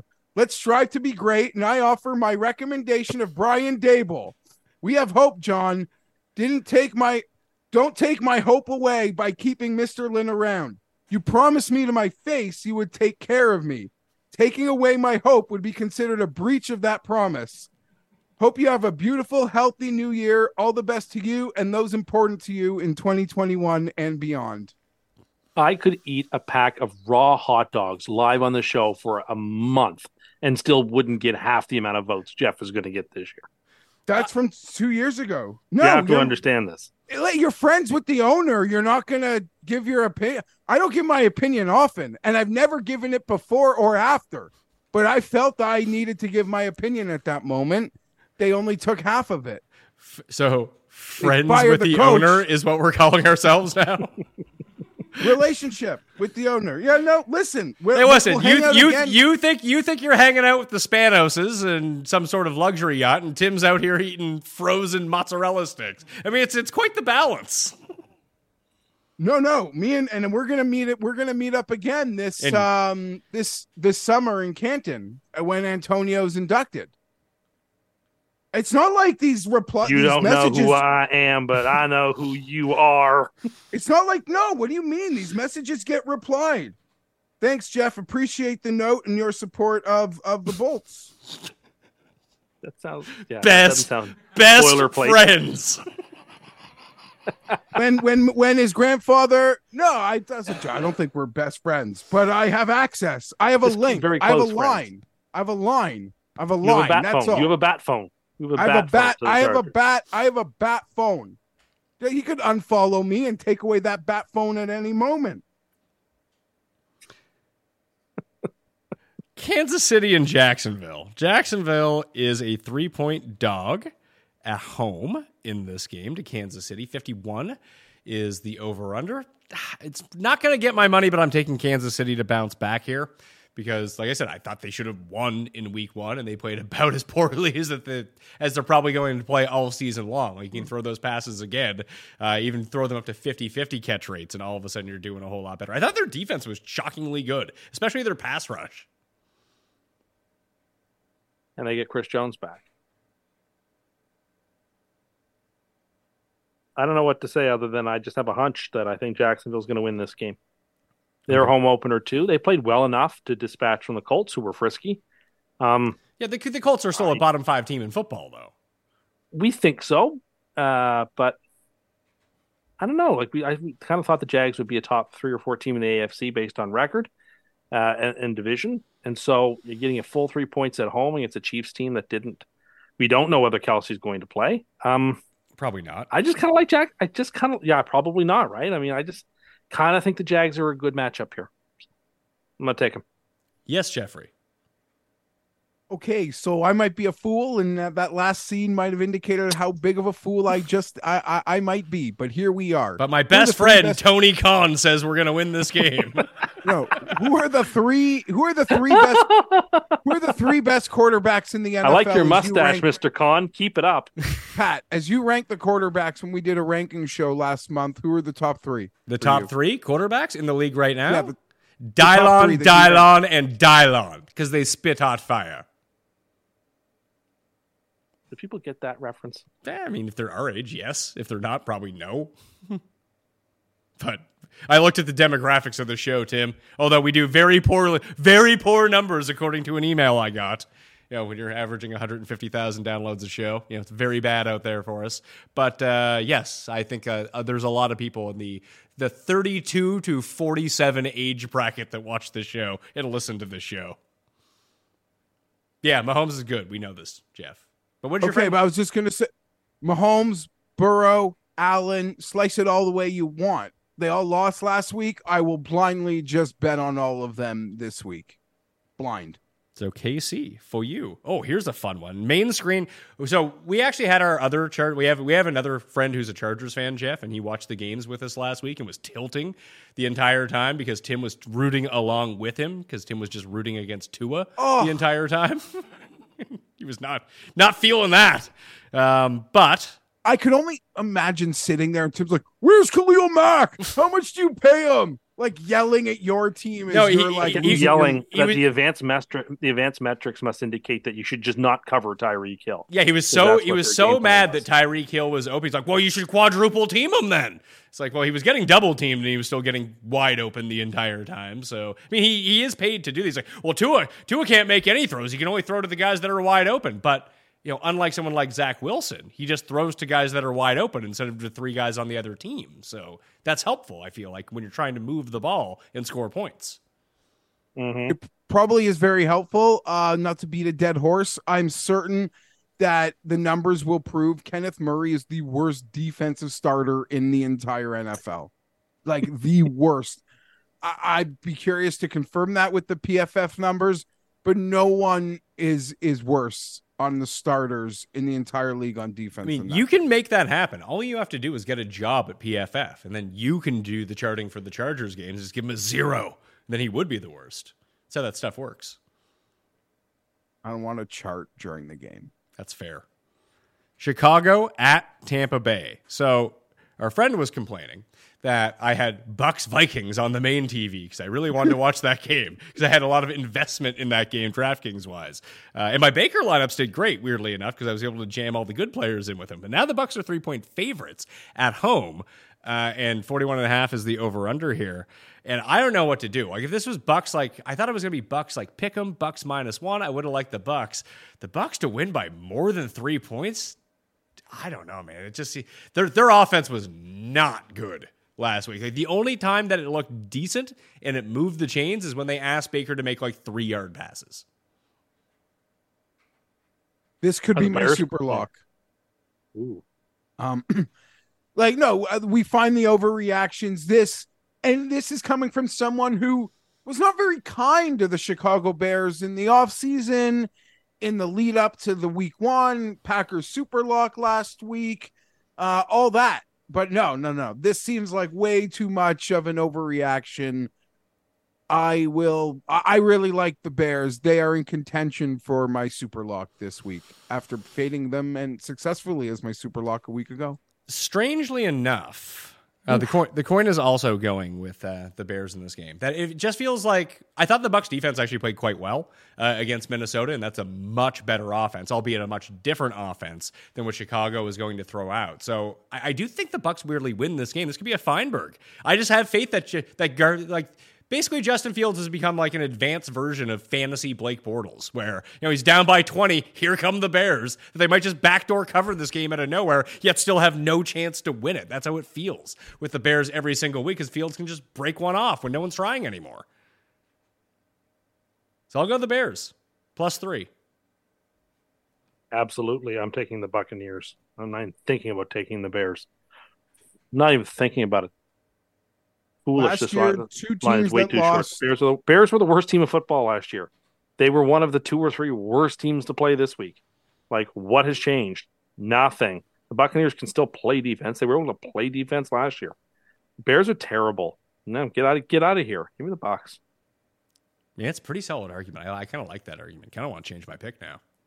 They are terrible. The Bears are terrible, and I do think people like somehow forget because they traded the pick and didn't actually draft first overall that they were the worst goddamn team in the league last year as people were making their 2023 projections. This next game is pretty interesting. Green Bay and Atlanta. Atlanta's a 1-point dog at home. 41 is the over-under. Don't really know what to make of either of these two teams because, like you just pointed out, the Bears are terrible and the Packers, ran a train on them, and the Falcons beat up on the Panthers, who are probably in contention. I mean, they're not going to have the number 1 pick, but who owns their number 1 pick? Is it the Bears? The Bears own their number 1 pick. The Bears, but like that game was tied into the fourth quarter. Like, yeah, but Carolina couldn't. Panthers were neck and neck with Atlanta. They were neck and neck, but they couldn't do anything on offense at all. No, I think this line is disrespectful. I think the Packers should be like a 3-point favorite, a 4-point favorite. You got them +1 last week. You only have to lay 1 with them this week. I think that's taking money from the bank. Give me the Packers. I don't think Atlanta. In fact, I'm so confident I'm going to tease them through 0. Oh, there we go. So I don't think it's like stealing money from a baby like Tim does, but I am candy from a baby. Babies shouldn't have money. Why shouldn't they have money? Why are you against people having money? Well, what the baby going to do? You're trying to hoard all the money for yourself, huh? Babies can't have money. Well, what do they need the money for? Are they going to buy a new rattle? New soother? Listen, I got babies. They want to buy apps on their fucking iPad all the time. Oh, Pat, I'm in this vortex now. I'm at the age where they're self-aware enough to know that the free game isn't good enough. Yeah. And we give our daughter an allowance for just having to just do things or help get herself bread, whatever. Now she wants to spend her allowance on add-ons, on games, and God damn it. I don't know. I don't want it to get out of hand. So I don't know what the rules are. I don't know. I don't know the best way to handle this, but my wife and I have decided that, you know, we're pretty lenient when it comes to real discipline with the kids, but this is something that we can't open this door. You open it a little bit and you're absolutely fucked. So it's just across the board. And we're in tandem, very strong. We have a forceful front here. Just a big no. Paul, you have your hands raised. Yeah, stay strong. Otherwise, you'll end up with like kids like Tim with a scratchy addiction or something like that. Or like my friend Sad Jamie, who spent like $380 on that Kardashian game when it came out like 5 years ago. You know, I don't want a kid who like all he wants to do with his money is buy like Roblox. Like, I don't even know what it is, but I feel like the old guy in the room, but I don't want that. Oh, I don't care that he wants to do that or wants to play the free game and do whatever. I just don't want to spend the money on it because I can see it now. You want one, then you want another. Like, I don't want to start racking up a $400 bill every month because my two sons are buying add-ons to fucking games on their iPads. They have an iPad to begin with. Yeah, but it makes the game so much cooler if you can buy the add-on. You don't even know how to buy an add-on. No, but I'm sure it would be a lot cooler and more fun. You'd have to call your personal assistant to buy it for you. I don't have a personal assistant. That is true. So, someone did point out is that Tim doesn't want a personal assistant. He just wants slaves. He doesn't want to pay these people. I do not. Hey, you say you want people to basically act as a personal assistant, but you don't want to pay them. What is that? Volunteers? I believe in tipping. Volunteers is what you want? No, I would tip people. I just don't want to have to do things I don't want to have to do. Tim like wants, like, you know, like they have like for seniors, like people will come visit them, bring them food. Like Tim wants that service, but just as an able-bodied middle-aged man. So basically, he saw that episode of The Simpsons when Homer went into the old folks' home as Cornelius Talisman. Was that his name? And like you're like that's me. That could be me. Those the liquid potato chips do sound enticing, Paul. I even get serviced out to Tim every single Sunday night live show here on Mayo Media Network. I have to put his earpiece down his shirt and like basically like pull it through. We've been doing it for like 2 years. It doesn't bother me too much. It is my job, but he still hasn't really figured it out. And if I and don't, now if I, now, and now if Sunday Night Live is a cooking show, so now people are cooking for me now for the show. Now we're cooking. He's making requests of what type of food. This week we're doing mini pizzas. Yeah, we're doing mini pizzas in the air fryer this week, Geoff. But I don't believe you can do that, though. I don't think they're going to. Well, we're going to find out if we can do it or not in the air fryer. But I think from this point on, every single week, Geoff, we should put out a poll to the people that they get to pick what we cook in the air fryer and eat on the show. They were so hot. They came directly. Why did you think they wouldn't be hot? I don't know. It just didn't occur to me. Like Tim treats Paul like he's on the Today Show and Paul's like the stage manager. Yes, absolutely. He's Gelman. Like you're in Pat's garage, man. I don't see it that way. I'm just not capable of doing certain things. It sounds that way.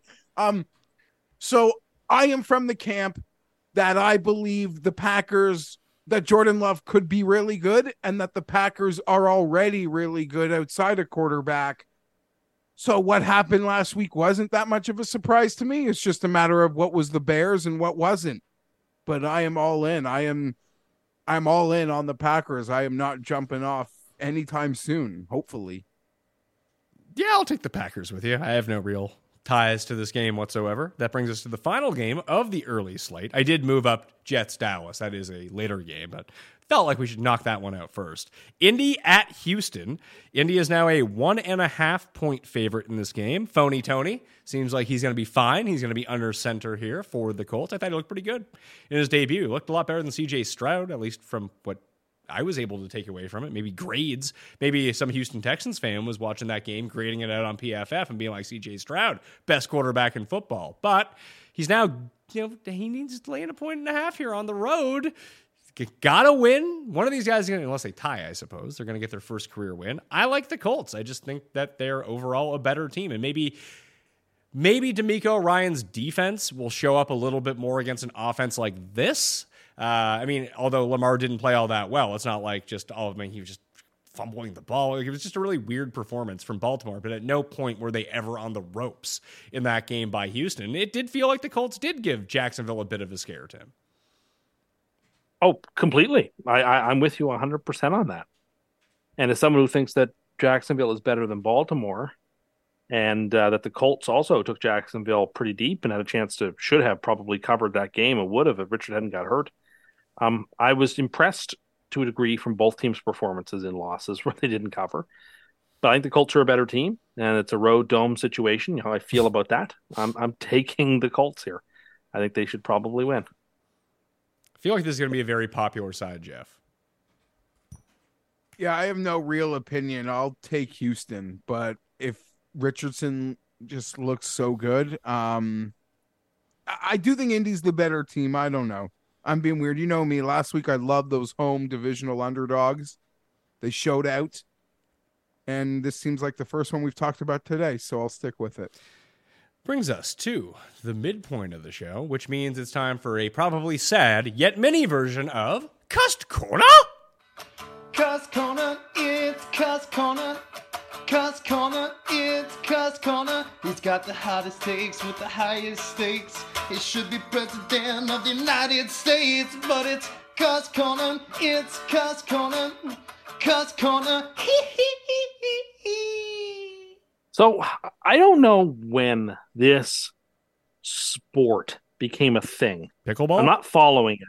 No, but I've been getting a lot of TikToks about it, and I think it's the hardest thing, and I don't understand. I like to think about it's professional slapping competition. Oh yeah, Paul's all over this stuff. Is so great. Slap. This is great. Then Paul can sort of elucidate how is this possibly legal? How do you get into slapping another man across the face as hard as you can? And then what's the strategy here? Do you want to go always first because you want to set the tone, or do you want to go second because you have the psychological advantage if you withstand the first slap? How do you decide how many sort of like pre-taps you get to make before you make the slap? I just think it's the most ridiculously hard thing, and it's crazy. How is it legal? And like, what's the way to win? Other than just be strong. Like I'm fascinated by it. Yes, Paul, I don't know the rules on this, but Tim, what else are you searching that professional slap fighting is coming up for you? I have no idea why this is coming up, but I've just seen a bunch of these like knockout slaps. And I was like, this is.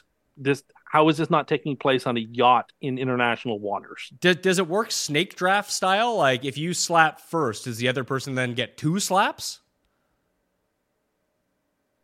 Paul would be the expert here, not me. I'm asking. Paul? I'm like historically out on Dana White power slap. I think it's really dumb as well. Most of the time it takes place in Russia, and they're like, it's not. There are no rules. And then Dana White saw like it on like TikTok and all of that other stuff coming from Russia and was like, I can try to make some money off of this. I think it's really sad. I don't like the fact that like people aren't able to defend themselves. To answer Tim's question, I think you'd probably want to slap first, considering you could just knock out your opponent. And what else was I going to say? Yeah, I don't know. I think it's the reason why it's probably legal is because the Nevada State Athletic Commission needs the UFC so badly. They pay them so much money every single year that I don't think this would be really allowed anywhere else, but the UFC holds it in its own venue in Las Vegas, so they kind of get a pass. But I don't think it should really... Yeah. Like, I would be so sad if my unborn children was just like, hey, Dad, I'm going to be a power slapper. I would disown that kid on the spot. No, no game credits for you. Oh, yeah. Gruel. Why? Only eating gruel moving forward. Sorry. How do you get into slapping like this? It's just, I don't understand how you get into it. And the fact that... Probably heavy drug addiction. Like, it was funny. They actually... These guys all look like they're in great shape. A bunch of these... No, they don't. A bunch of these guys... They don't look like they're addicts. A bunch of these guys... There's a couple guys that, like, got booked for, like... For doing ice or whatever. Like, there was, like, crystal meth. One guy, like, had, like, crystal meth. One guy had coke, and it's just like... I feel like you're by by the Nevada State Athletic Commission, like, cutting these people out. It's like you're cutting into a lot of the guys who would actually sign up for this by cutting out people who need it for, like, their next drug fix. Like, it's super low. I am it seems famously incredibly low. Like, in a boxing match, if you can't defend yourself in a fight, the referee ends the fight. And yet these guys are not. If you so much as flinch, it's a re-slap. You seem to know a lot of the rules here. How much are you watching a slap fighting? More than I should be, apparently. But it became a fascination with me. It's like, how is this a thing? Why are people doing this? Could I do this? And I thought, no, I probably couldn't do this. I mean, this is actually something that you could do. You could stand there and be slapped. That's something you could do. Well, yeah, but I would be knocked out, I feel. Oh, for sure. How do you train to I gotta ask you. You think you'd be knocked out by another man slapping you, but Derrick Henry running you over, not a problem? I only have to tackle him one out of every 100 times. Again, after the first time, you're dead. And it's funny, we chatted about this the other night at football, and when I said it's, one out of 100, a couple people went, No, I mean, you are now misremembering that. One person who was sitting next to you did say that initially, and then I asked him, like, well, what would be the criteria for this? And I was like, does he get to try to tackle him once every 100 days, like once a day for every 100 days? He's like, well, no, then he couldn't do it. I was like, what if you tried to tackle him 10 times in a row? It's like, well, he couldn't do that either. And then he came around to our side. I was like, yeah, you couldn't do it. Not the way I remember it, because you don't listen. See on the internet this week where some guy tried to tackle Mark Ingram and he's like, I don't play, bro. He doesn't play. That was a setup. That was a stage thing to get to Mark Ingram. Okay, well, that's what would happen to Tim. Yeah, I mean, yes, that would happen to Tim. Like, what do you mean you're going to trip him? Like, that's your plan. Like, one time he's going to fall in his shoelace is essentially your strategy. Yes, and that you're not already in an ambulance from him running you over. Yeah, I'll have pads on too. Yeah, I mean, guys, we saw multiple guys get concussions this week and much like softer hits than you standing there flat-footed, Derrick Henry running full speed into you. Well, I wouldn't be flat-footed. You would be. You don't move very fast. You once told me that you jumped when you didn't jump. You thought you would jump, but you never got off the ground. Not fast, but I'm quick. Are you? I think so. So your shuttle time is better than your 40 is what you're saying? I would say it probably is. Well, we should film that. No, I don't want to. Well, I mean, you're so good at it. You're so quick. You're not fast. You're quick. We know that you're not fast. We've seen the 40, but the shuttle time, we should film it. No. Is it because you're not really quick? I'm pretty quick, but... Okay, what's pretty quick? Detracting from my hold on. Point, which is relative to what? Quick relative to what? To my speed. So I'm quicker than I am fast. So what you're saying, if you're the slow, like if you're 1 out of 100 on the speed scale, you're like 2 out of 100. You're doubly as good. I would have said like 15 out of 100. On what? On the quickness scale. Oh my God, no. Yeah. Like versus like the general population. Yeah, I would say I'd like 85% of people are quicker than me. Or against like people in old folks' homes. And people, the whole population. I don't know about that. You were limping pretty badly after sitting down for an hour the other day. Oh, it was longer than that. It really wasn't. Yeah, it was. See, I wasn't limping badly either. I was a little stiff. People get stiff. It sounds like you're getting stiff watching these slap fights. Watching so many. I just don't understand how people get into them. Because they're fucking smoking crystal meth and they need money. Oh, I mean, that actually is a good answer to my question. Paul? It didn't occur to me.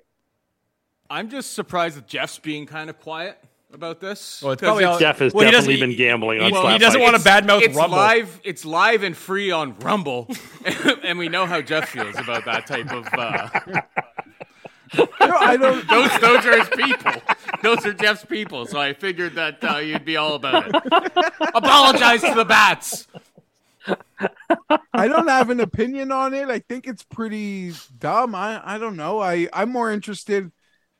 It's like the dudes doing like MMA in a phone booth against each other. To me, I find more entertaining than power slap or whatever it is. What's the lowest sport you can think of, Tim? Is it this? It might be. It might be. Would you say it's slapping each other? Would you say it is the opposite of dressage? Yes, there is no class or elegance or any form of sportsmanship. This is just one man strung out on hard drugs, slapping another as hard as he can.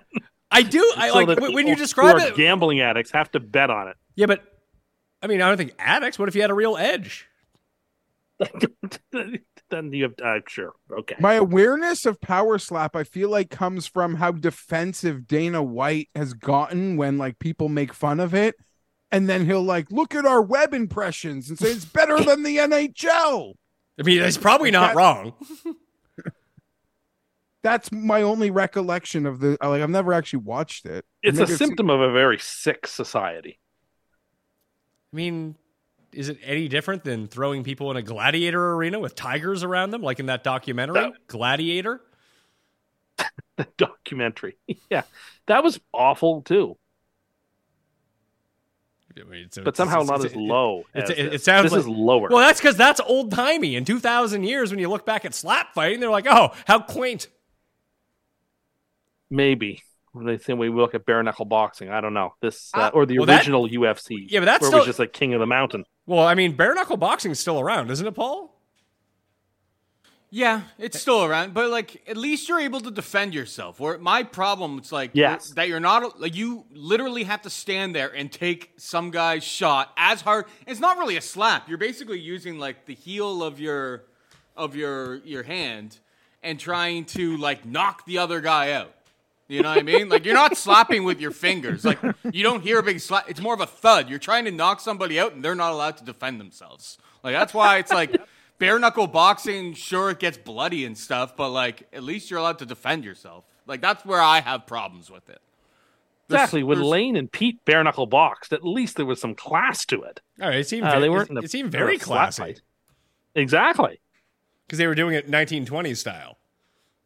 That's the way to do it. I don't think that people do that part of the bare knuckle box. Do they still line up like this, Paul? Or do they line up like a boxer like this? Yeah, I mean, the people with twisty mustaches probably line up the way that you were. Yeah, they lift weights, but they lift the weights that are triangle weights, not what we have today. Well, it gets you into the right shape for fisticuffs. I guess so. I guess that would be the case. I'm trying to think of anything else. No, it probably is the lowest thing. There are other things, but they're already well known as illegal. Animal fighting? Yes, that's where I was going with it. Yes. Michael Vick really shook that off, didn't he? Do you think they could make that episode of Seinfeld anymore? Which one? Could a show do that now? The Little Jerry episode? You think they can make Do you think if a big network sitcom wanted to make a episode about that, probably wouldn't get by standards and practices? Before. No, I don't think it would either. Yeah, but it would just be an episode of something on FX at this point. Then that's the difference. You're probably right. The shows the high quality shows from network TV in the '90s just aren't on network TV anymore. They're on HBO. They're on Showtime. They're on FX. They're on Netflix or whatever. So yeah, you could. Dude, okay. I got a buddy who's a writer. Man, trouble. He's in trouble? No, he's okay because his dad's really wealthy, so he's fine. But he's been on strike for 4 months. Can't do anything. That sucks. You can start a podcast. Good, yeah. That's what a lot of people are doing is just starting podcasts. It seems to be the move. All right, anything else you got? Nope, that's what I have for this week. I did have something. I had something. I had a note from Paul here to ask Paul about assholes at dog parks, but maybe that's for a different time. Oh, no. Did we ever talk about the universal remote? I wanted to talk about that. Did we talk about this? What? Geoff, did we talk about the universal remote? Am I supposed to know what we're talking about? No, if you don't, that means we haven't brought it up. That Cust didn't know that universal remotes existed. That seems aligned with Cust to not know that a more efficient, convenient thing exists than the 5 remote. I have 2 remotes, and it's just as convenient as the high dudgeon stuff that you had to do to put all it on one super remote. I'm fine, thank you. But you were complaining. One turns on the power and deals with the ball. Pat's got 7 TVs, so the universal remote, it's a different. He's got multiple remotes. I do have multiple remotes here, and it's not convenient whatsoever. But you didn't know that they existed. Well, no, because how can my remote know what kind of TV I have? You punch in the code. Or how can my TV know what my cable box is? I don't understand it.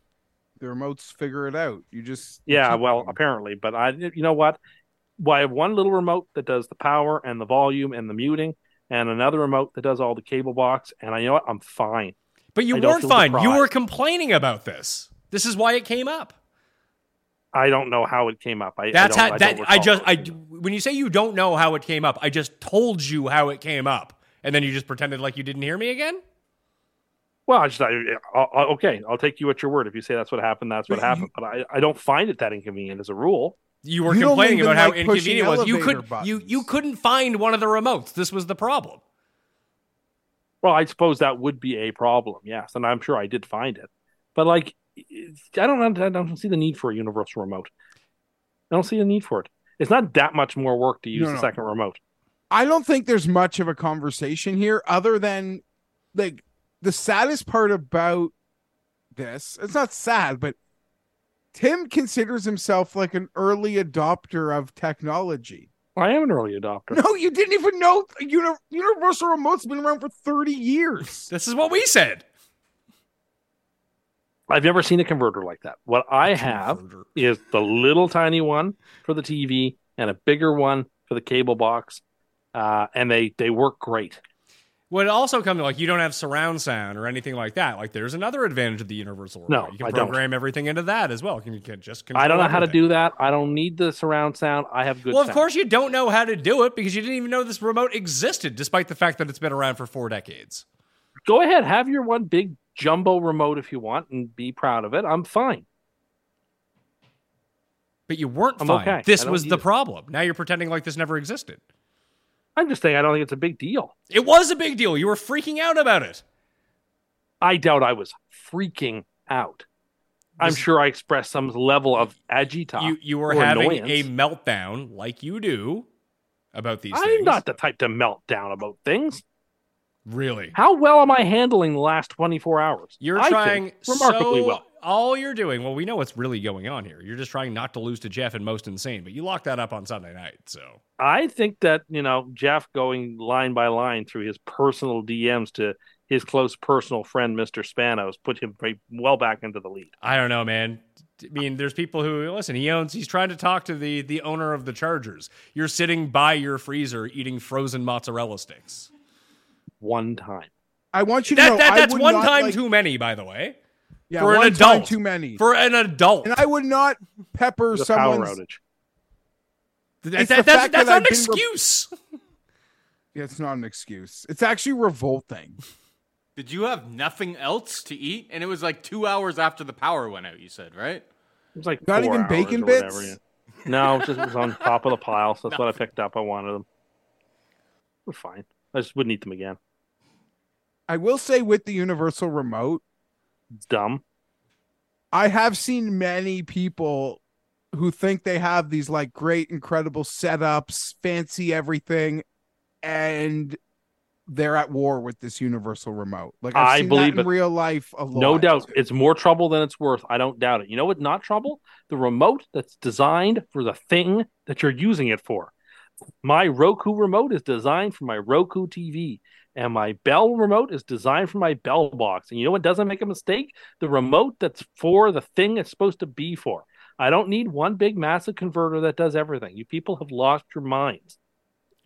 Well, the whole point would Thank be, you for confirming what I already thought, which is that it's more trouble than it's worth. Is it more trouble than it's worth, Geoff? He just told us that it was. No, that's not what he said. Again, you're not listening to what he says. When you can get it working, it's great. But at times, like you think, usually a universal remote is like champagne problems. It's like a guy complaining about his like the fancy speakers, the like multi TV, maybe the projection screen that can pop out of the ceiling. There's a lot that can go on. It can control the house stereo system. Yeah, Tim, the point of this wasn't that you need to get a universal remote to turn your two remotes into one. That's not what we were saying. We were just laughing that you had never heard of this, and then you thought it was a great idea. You basically how this went was you invented a universal remote, and then we told you it existed, and then you didn't believe us. And he's an early technology adopter. Yeah, he's like Pete from Mad Men. He invented direct marketing.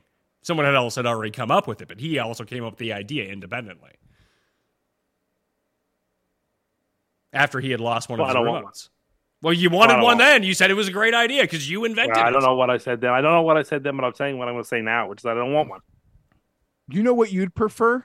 You'd prefer someone, a servant beside you, changing the channel for you, adjusting the volume in the same way. I'll tell you what, hit an elevator button. There was a virtue, and this is going to sound crazy, but there was a virtue to being to having to get up off the couch and walk over and punch in the number. You are not that fucking old. I had a floor model TV in my room when I was like 10.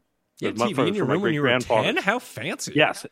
It was one of those old-fashioned floor model TVs from my great-grandfather's, and you had to walk over and plug the number into the keypad in order for you to get first you had the dial that went to 13, and you had to flip that to, I think, 4, and then you punched into the keypad the channel that you wanted. And there was a real value in, like, you're picking a channel and exerting the effort. And, like, I don't know, there was something like, I don't know, a little bit more dedicated to that. So like, you were going to watch the network you were on, and if it was no good, you are really going to express your displeasure by physically having to get up and change the channel. I don't know. There was something neat about that. I don't know how else to describe it. Yeah, there was something neat and fun about that they don't exist anymore. No, I understand. People loved it so much. Yeah, they don't exist. No, it's not. It's because it's not convenient. No, I do get that. I get that completely. But nevertheless, there was something, I don't know, better about it in some ways. Like, you were really expressing your interest in a television channel by actually having to get up and change it. Like, you were really, it's the same way that, you know, when you slam down a phone receiver on an irritated phone call, it's not the same thing as hitting the little red button on your cell phone. Tim, I was asked last week why you're so, this probably isn't the right word. This isn't the word that was used, but why you can't do anything. Like, so mentioned, you can't log in to anything for yourself. You can't you forbid to make a reservation. You forbid to speak to someone to order delivery. Like, you're so, in some ways, you're so useless at, like, common tasks. I don't know. Or you forbid, I don't know that you're useless at them, but you forbid to do them. I don't know. I've never really had to do them. Your assistants? I don't like doing. I just usually find a way not to have to do those sorts of things. You do, so I can focus my energies on other things. And it's really annoying that you make everyone you know do all these things where you're in, because you have like a meltdown. I can't phone the Italian restaurant to make it. I can't do it. We're just not going out to eat. We can't do it. This happened the other night at the draft where you said, "Why don't you Chromecast this thing off your phone?" And I just said, "I can't do that." And then I can't do that. I mean, you could. It's a button. Sure. Why are you afraid of people? I'm not afraid of people. I'm good with people. You know why? What I'm doing. I know exactly why. It all just kind of came to me right now. You know why he's so afraid of people, Geoff? Because he can't slap them defenselessly. And that's why it keeps popping up on his TikTok. He's just living what he really wants to do on TikTok. I would be so terrified, not of slapping someone, but of when my slap doesn't knock them out, but you wouldn't. But like, how do you book things that, like, I get, like, the friends you're going out for dinner with can book the reservation. The friends you're golfing with can book the tea time. How do you say, like, schedule an appointment to take your car in for service? Like, he doesn't. If someone won't make it for me, and oftentimes those get made for me by other people, then it does. I'll, like, send a message to somebody, like to my dad or something, say, "Could you set me up a car appointment or whatever to get my oil changed?" But if he can't or isn't able to, then I summon up the strength to call the phone number and get a time. And how do you feel after? Like, exhausted? Like, yes, I hate it. I'm like, thank God that's over with. Like, it's a real anxiety. Like, thank goodness I'm done with that now. And, like, if I know the place doesn't open until 9 and I'm up at 7, I'm like, I'm going to think about it for 2 hours till I have to do it. What? Oh, yeah. I hate doing that kind of stuff. I hate it.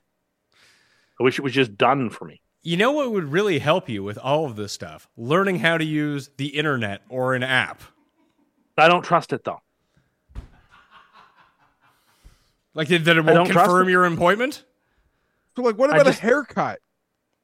Well, there, I get my haircut from somebody that I make the appointment on my way out of the last haircut I just had. Which is the worst fucking thing. It's like when the assholes at the dentist are like, well, are you good 6 months from now on Wednesday at 11? It's like, that's how I make my dentist appointment. I have no fucking clue. Exactly how I make my dentist appointments. I have one coming up next week because back in March, they're like, are you available on the 20th of September? And I said, yeah, I'll endeavor to be. Pencil me in. I just tell them pencil me in anywhere. If I need to change it, I will, but I can't give you my schedule for September right now. My schedule for September is that I'm free because it's, you know, or now if like my schedule for March is that I'm free because it's March and there's nothing in my life 6 months from now that, you know, probably I can't do on a Wednesday at 11 a.m. You don't know when those underground slap fights are going to come up. Look, the first rule of underground slap club is you don't talk about underground slap club. But everyone does talk about it. Yes, that's true. That's why it's a phony rule one and rule two, though. It's the whole point. That's fair. Late set of games. The 49ers are at SoFi to take on the Rams. They are 8-point favorites on the road. 44.5 is the over-under. We did like the styles make matchups thing, Tim. Give me the 49ers. They own the Rams. Yeah, I'm with you for the same reason. How can we watch a whole week of all the teams that own the other teams and not pick the 49ers too? Like, that would be silly. For that exact reason, 49ers. And a lot of my Rams play last week. Like, I like the Rams and everything, Jeff, but you know, I'm pretty out on Seattle coming into the year. I was kind of in on the Rams. I liked that matchup. That's why I was on the Rams. But this is a totally different matchup this time around.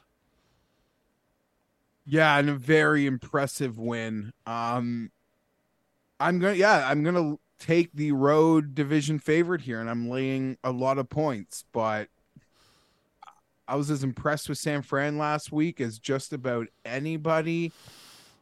The Ayuk-McCaffrey combo just dominated Pittsburgh, and I assume Kyle will have a way to avoid Donald. Do you think that we'll see Matt Stafford scream if Aaron Donald is running at him? Oh, man. Oh, my God. Oh, my God. Huh? Like I said, very relatable from Gino on that one. Giants at Arizona. Arizona is a 4-point underdog at home. 40.5 is the over-under. Oh, sorry, 5 is what it says on the board, so that went up. Damn it. I'm going to lock this one in. 5. You know, now we're getting too many points. I don't know about this. I still like the Giants in this game, although I can't figure out if the Arizona pass rush was really good or the Washington offensive line was really bad. But we probably just saw one of the closest games that the Cardinals are going to play all year against a really bad Washington team. And we just saw, again, the styles make matchups where Dallas absolutely pummels the Giants every time that they play them. Like, you're getting the best of the Cardinals mixed with the worst of the Giants in week one, and now they're playing like... the Giants are better than this. I think the Giants are going to run train over the Cardinals here, so I'll take the -5 on the road with the Giants. Could be my super lock. That's how confident I am with you here, Pat. This is essentially, if you're the Giants, you get to turn your settings from ultra hard or the hardest or expert to beginner. Like Tim when he plays. Like, that exactly. Is the settings change that they get to do from going to Dallas to Arizona. You called it, Pat. Credit to you. You knew it was just going to be weird, and in the end, Washington would probably be in a dogfight. You nailed it.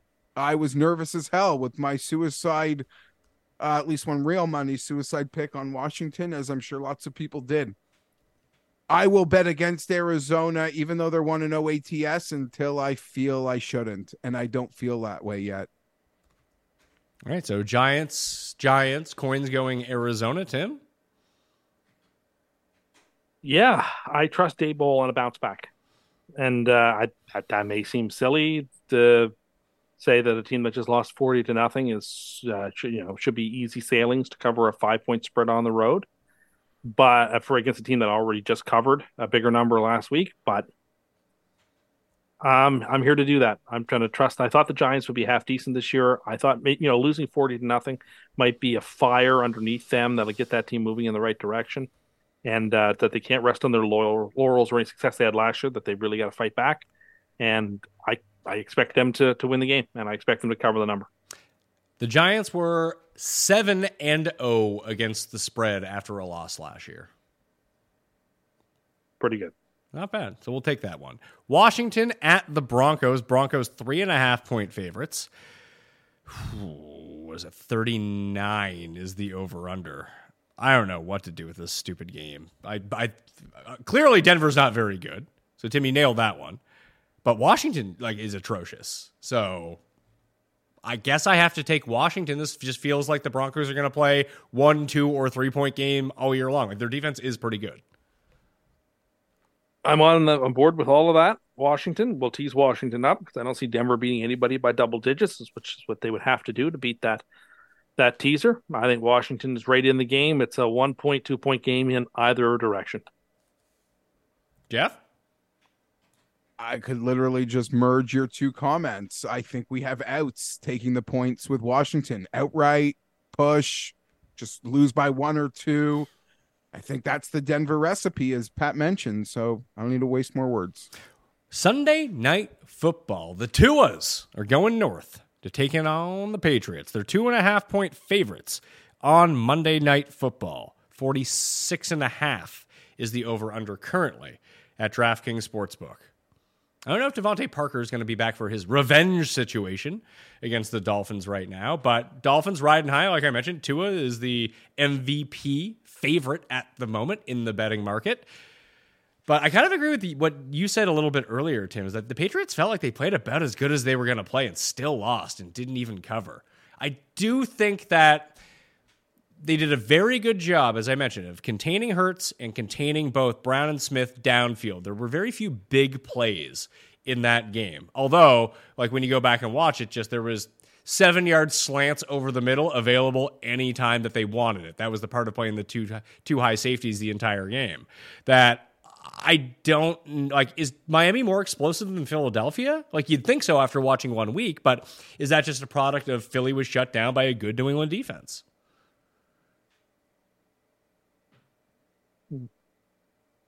Good question. That is the question. Were they shut down? Yeah. That's good. It's a good question. I'm thinking about the answer.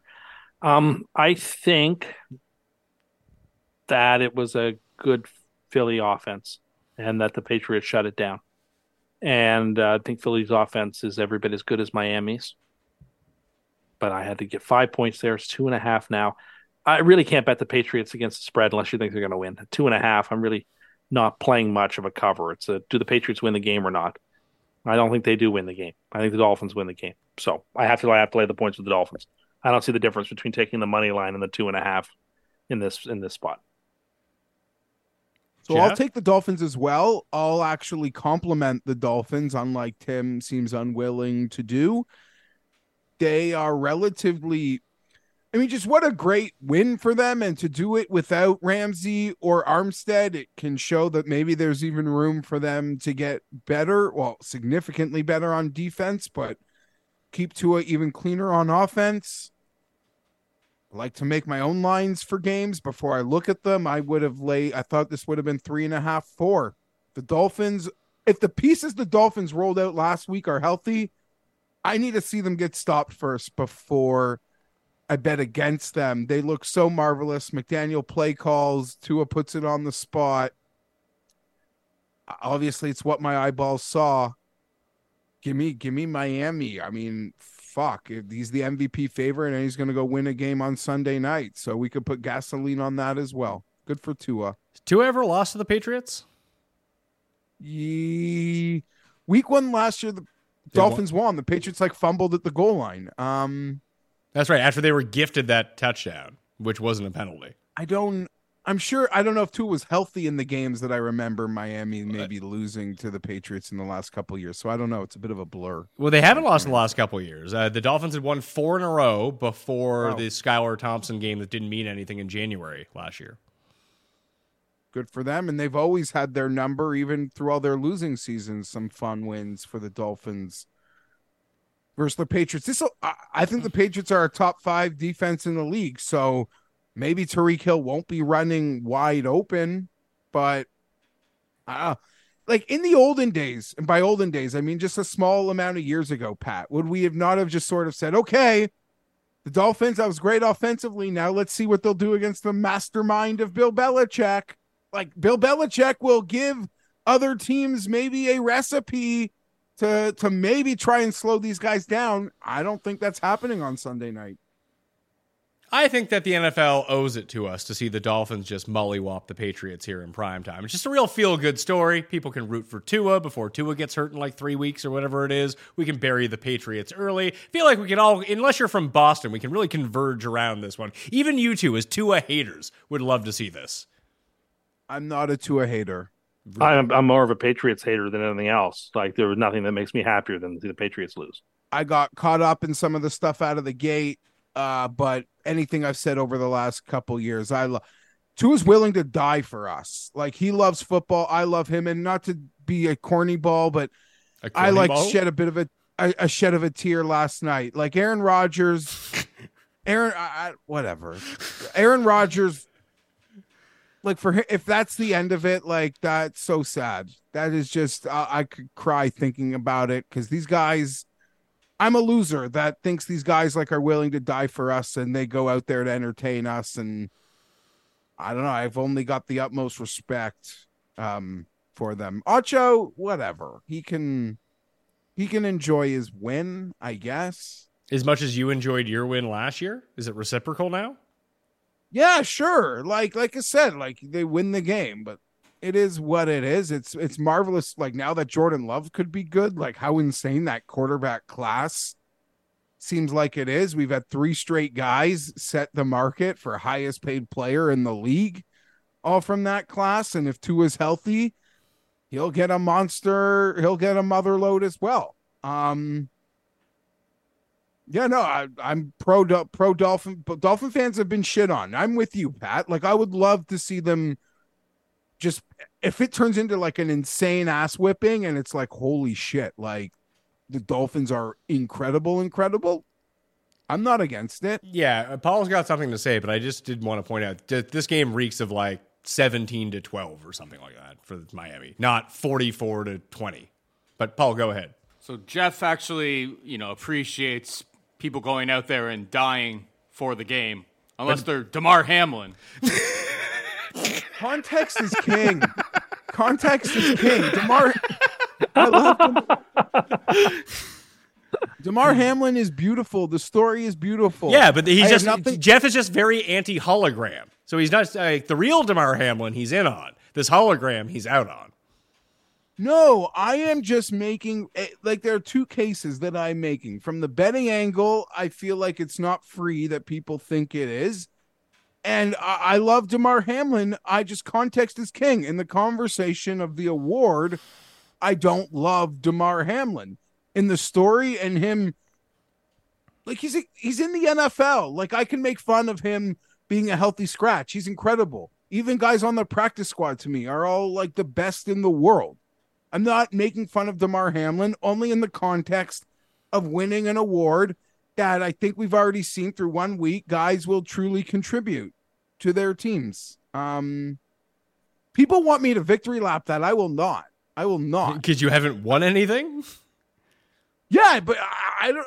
My Twitter was like flooded yesterday with people giving me congrats because he's a healthy scratch. And I'm like, I can see why this is. How do you feel? Did it make you feel good that that's the position that people thought you were taking? No, because that's not what I'm here for. I want Damar Hamlin. I like the story. I just don't think it's comeback player of the year. I obviously don't respect waking up like I do a guy rehabbing his knee. And I'm a dud. I make a lot of weird things. It's Tim pointed out to me, someone in the comments mentioned that I'm morally bankrupt. Well, that's true. But Tim is the only person on this show who isn't morally bankrupt. Even the coin is morally bankrupt. Oh, gamble at DraftKings, by the way. Sportsbook.com, if you can. And I also got some... I sound like Tim when I do this, so I'm not doing it. Do it. But no, like people are in my mentions. You got some DMs, didn't you? Yeah, exactly. Putting air in my tires about these situations. Even people are like, you keep taking those bags from the grocery store. Which 4chan subreddit are you getting that on? Well, when he reposts the show on Rumble, those are the comments that he gets. No, listen, the people agree. Like, you spend X amount of dollars, they should be giving you bags. Like, it's not even a thing. And if they're not, they should be giving you bags. If they're not giving you bags, if they're not giving you bags, you should take them. And you know what? I don't even think they care that people take them because they realize what a scam it is to have people pay for them. It's funny that you mention it because my wife, when I was leaving, my wife was just getting home and she actually pulled the Cust. She didn't want to steal a bag, although she thought about stealing the bag, but she also didn't want to pay for the bag. So she dumped all the groceries into the trunk of the car, and then we had to bag them when we get home. But like one of them had split open, a can had like opened up, so I had to clean out the fucking trunk of the car. When I got home, I was like, "Why'd you just buy the fucking bags? You spent like $300 on groceries. Pay the $2 if it's gonna be like that." But she also forgot that she was very upset about it. Now we just have a whole garage full of these. Can I just bring the bags somewhere? I just want to get rid of them. Can I give them to someone? Would be a nice idea. Would be a nice idea. I'll take them. You can have them all. I must have 70 of them.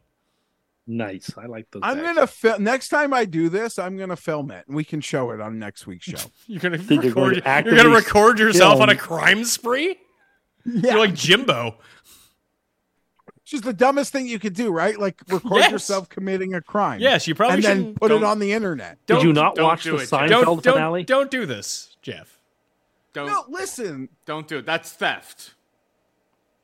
I don't think they care. It doesn't matter if you think it is or not. Don't record yourself. And it doesn't matter if you think that they don't care or not. Can you imagine the Tims, like the Karens of the internet of the world, who would be all over you to be arrested? Like, that's what Tim would be doing.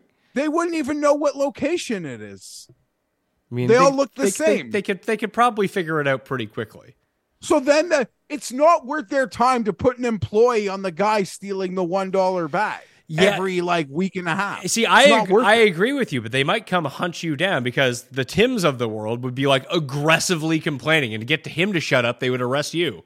Dude, they're not going to hunt me down for a dollar bag. You watch the TV news in the States; these people just walk into stores and they walk out with everything. Sounds like you should move to America, pal. No, I'm not looking to do that. I'm just saying it seems like there's like real theft that they're not worried about. This theft, they don't care about. Real theft, they care about. This theft, no chance. Well, if you're glorifying it and recording yourself doing it, being like, "Ha ha, I can get away with it," then yeah, then maybe they will. I'm glorifying it because I'm encouraging other people to do it. Well, it's even worse. Oh my goodness. I'm only filming it so other people will follow my example and steal too. Let's go to Monday Night Football because there's two stupid games on Monday night. I stayed up just to see. Start at the same time. How dumb is this? There's an hour's difference. Yeah, there's an hour difference. But listen, I stayed up for the Thursday night game. I did get to sleep before the end of the Dallas Giants game. They gave me an out on that one. But I mean, you guys know. Like, well, Geoff might not, but Tim, you know, living in this stupid time zone, like I just can't be up until 1:30, 2:00 in the morning. When I have to work the next morning and get up with the kids, I got to tape this shit and watch it in the morning. So I'm just out on both these games. I'll see if I won my bets come the next day. But Carolina is a 3.5-point dog to New Orleans in Bryce Young's home opener. 40 is the over-under. I really don't think that the Saints are good, but the Panthers legitimately might be the worst team in football. So Saints, minus 3.5. For the same reasons, Saints, minus 3.5. We picked a lot of favorites this week, by the way. Well, so be it. I don't have a clue. I'll take Carolina. So will the coin. Division. The coin is all in on Carolina, too. If you do actually want to see the cheat sheet of these picks, just sub to the newsletter. It's down in the description. easy game. It's completely free. It gets sent to you. And I have some good betting notes that I can put in too. Like, you want to hear a betting note for the New Orleans Saints? Their kicker's awesome. That's not really a betting note, Jeff. Are we talking trends? Yeah. Unders were 6-1 last season when the Saints were coming off a win. I feel like that these game notes that I've come up with, Jeff, are right up your alley.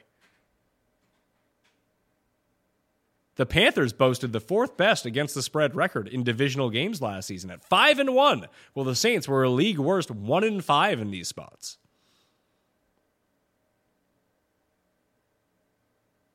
Tim, do you know the Chargers play the Vikings next week and the Vikings have 10 days rest? Bullshit. Well, I'm well aware. And it's in Minnesota. Yeah, that's a tough spot. Bullshit. And I'll be 0-2 and dead. Well, then what's the worry? Because I care. Could be worse. You're right. Could be fun and sadness without the fun. Yep, exactly. Could just be sadness. All you can do is just think about the Super Bowl that you should have and did win virtually, but not really. Cleveland at Pittsburgh in the other Monday Night Football game. The Steelers are 2-point dogs at home to the Browns. 40.5 is the over-under. This just seems like people thought, I mean, Tim, and you especially thought the Steelers were going to be great. I didn't think they'd be all that good. I also didn't think the Browns were going to be like amazing by any means, but it seems like people think that the Browns are amazing all of a sudden.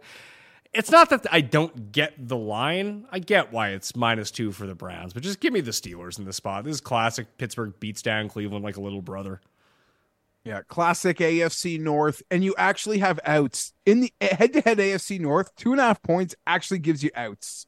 Okay, Cam, it's only 2 points, but okay. Oh, okay. Nope, 2 points. Then you can get the push on that. Less outs. And Cam, he laughed at me and Tim being on the same side of a super lock watching that show last week. Didn't realize we're savants, but hey. I'm on Pittsburgh, just overreaction, home Monday night. I guess I took both home underdog division games on Monday night. That's probably how I'll bet it in real life. And they start early enough where I'm not going to be able to not bet them because I'm a sucker. So, I am certainly not backing down off of the Steelers. I'm going to go right back to the well. We're going to tease them up, and we're going to take them +2. Okay. You're going to tease them up as well. Sure am, but take them through some key numbers, too. Yeah. I mean, it takes them up to, 8.5? Yep. It's a good tease.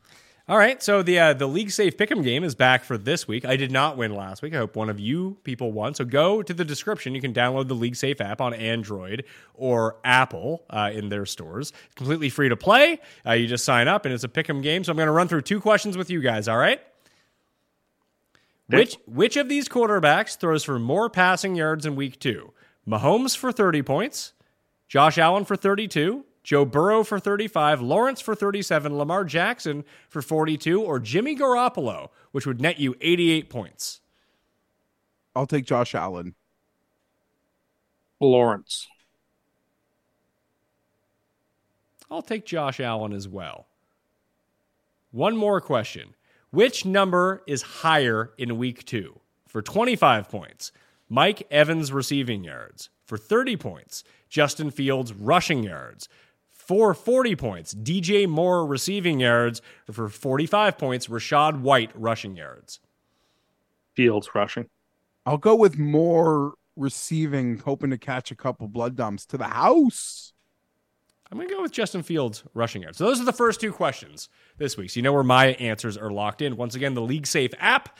You can get it down in the description. Just search League Safe, completely free to play. In the bottom left, you see the games tab. Boom, you're in it. $400 to first prize. The Listeners League on DraftKings is open now, too, so go get your spot in that. There's a one and done as well for the swing season if you want to start it before the Fortinet Championship.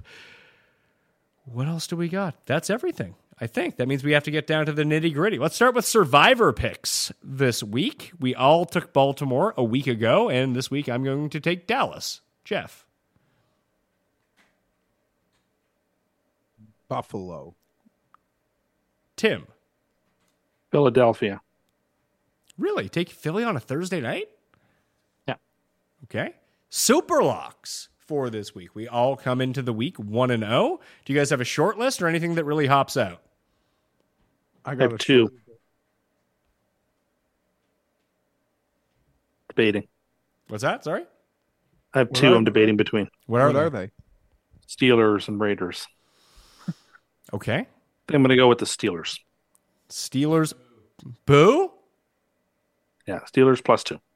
Steelers +2. I am between Detroit -5.5 and now the Giants -5 at Arizona. I'm going to go with Detroit -5.5. So I am between both those games, but you could even add Buffalo to my list and you could add Chicago to my list. I'm going to take the Giants. 5 points on the road? Yeah.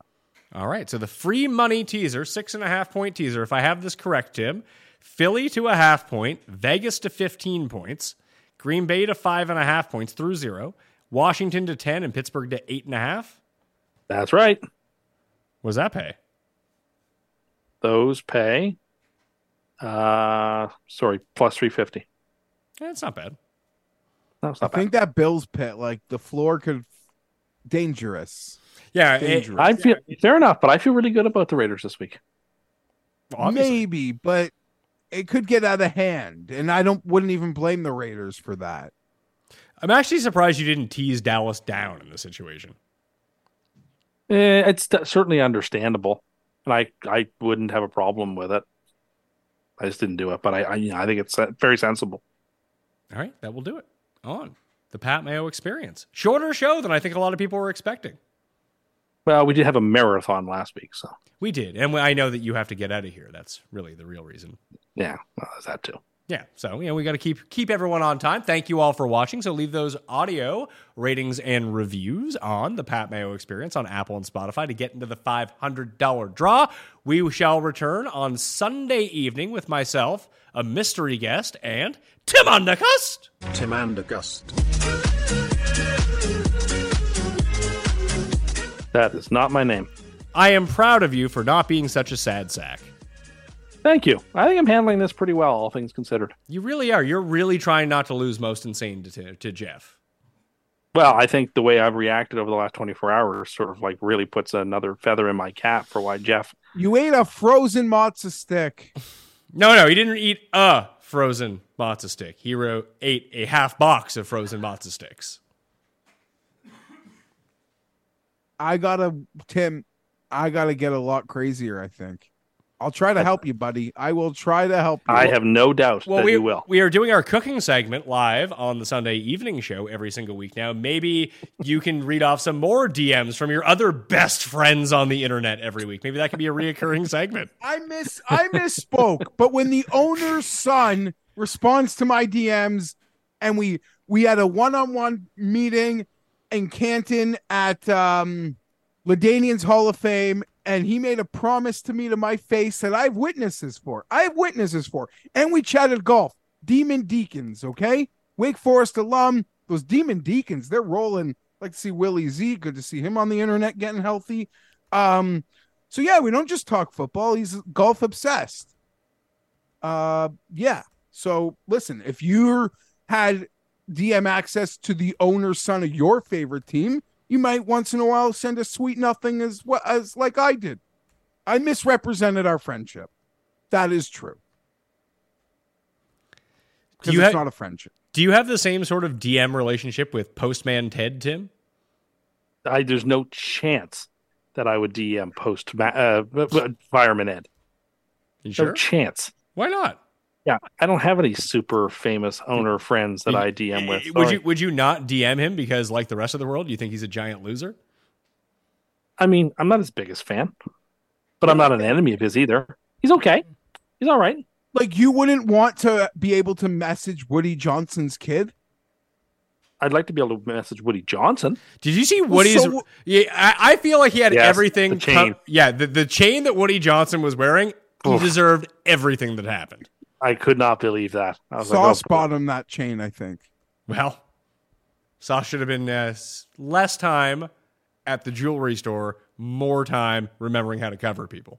Yeah, it wasn't his best night. I'd be the first to say that. That chain was, I mean, I enjoyed the arrogance of it, but it's just so ridiculous. So ridiculous. All right. It was. That'll do it for us. We got Best Bets with Cam and Rob, me and Tambo. Sunday night, we need a guest, Tim. Any suggestions?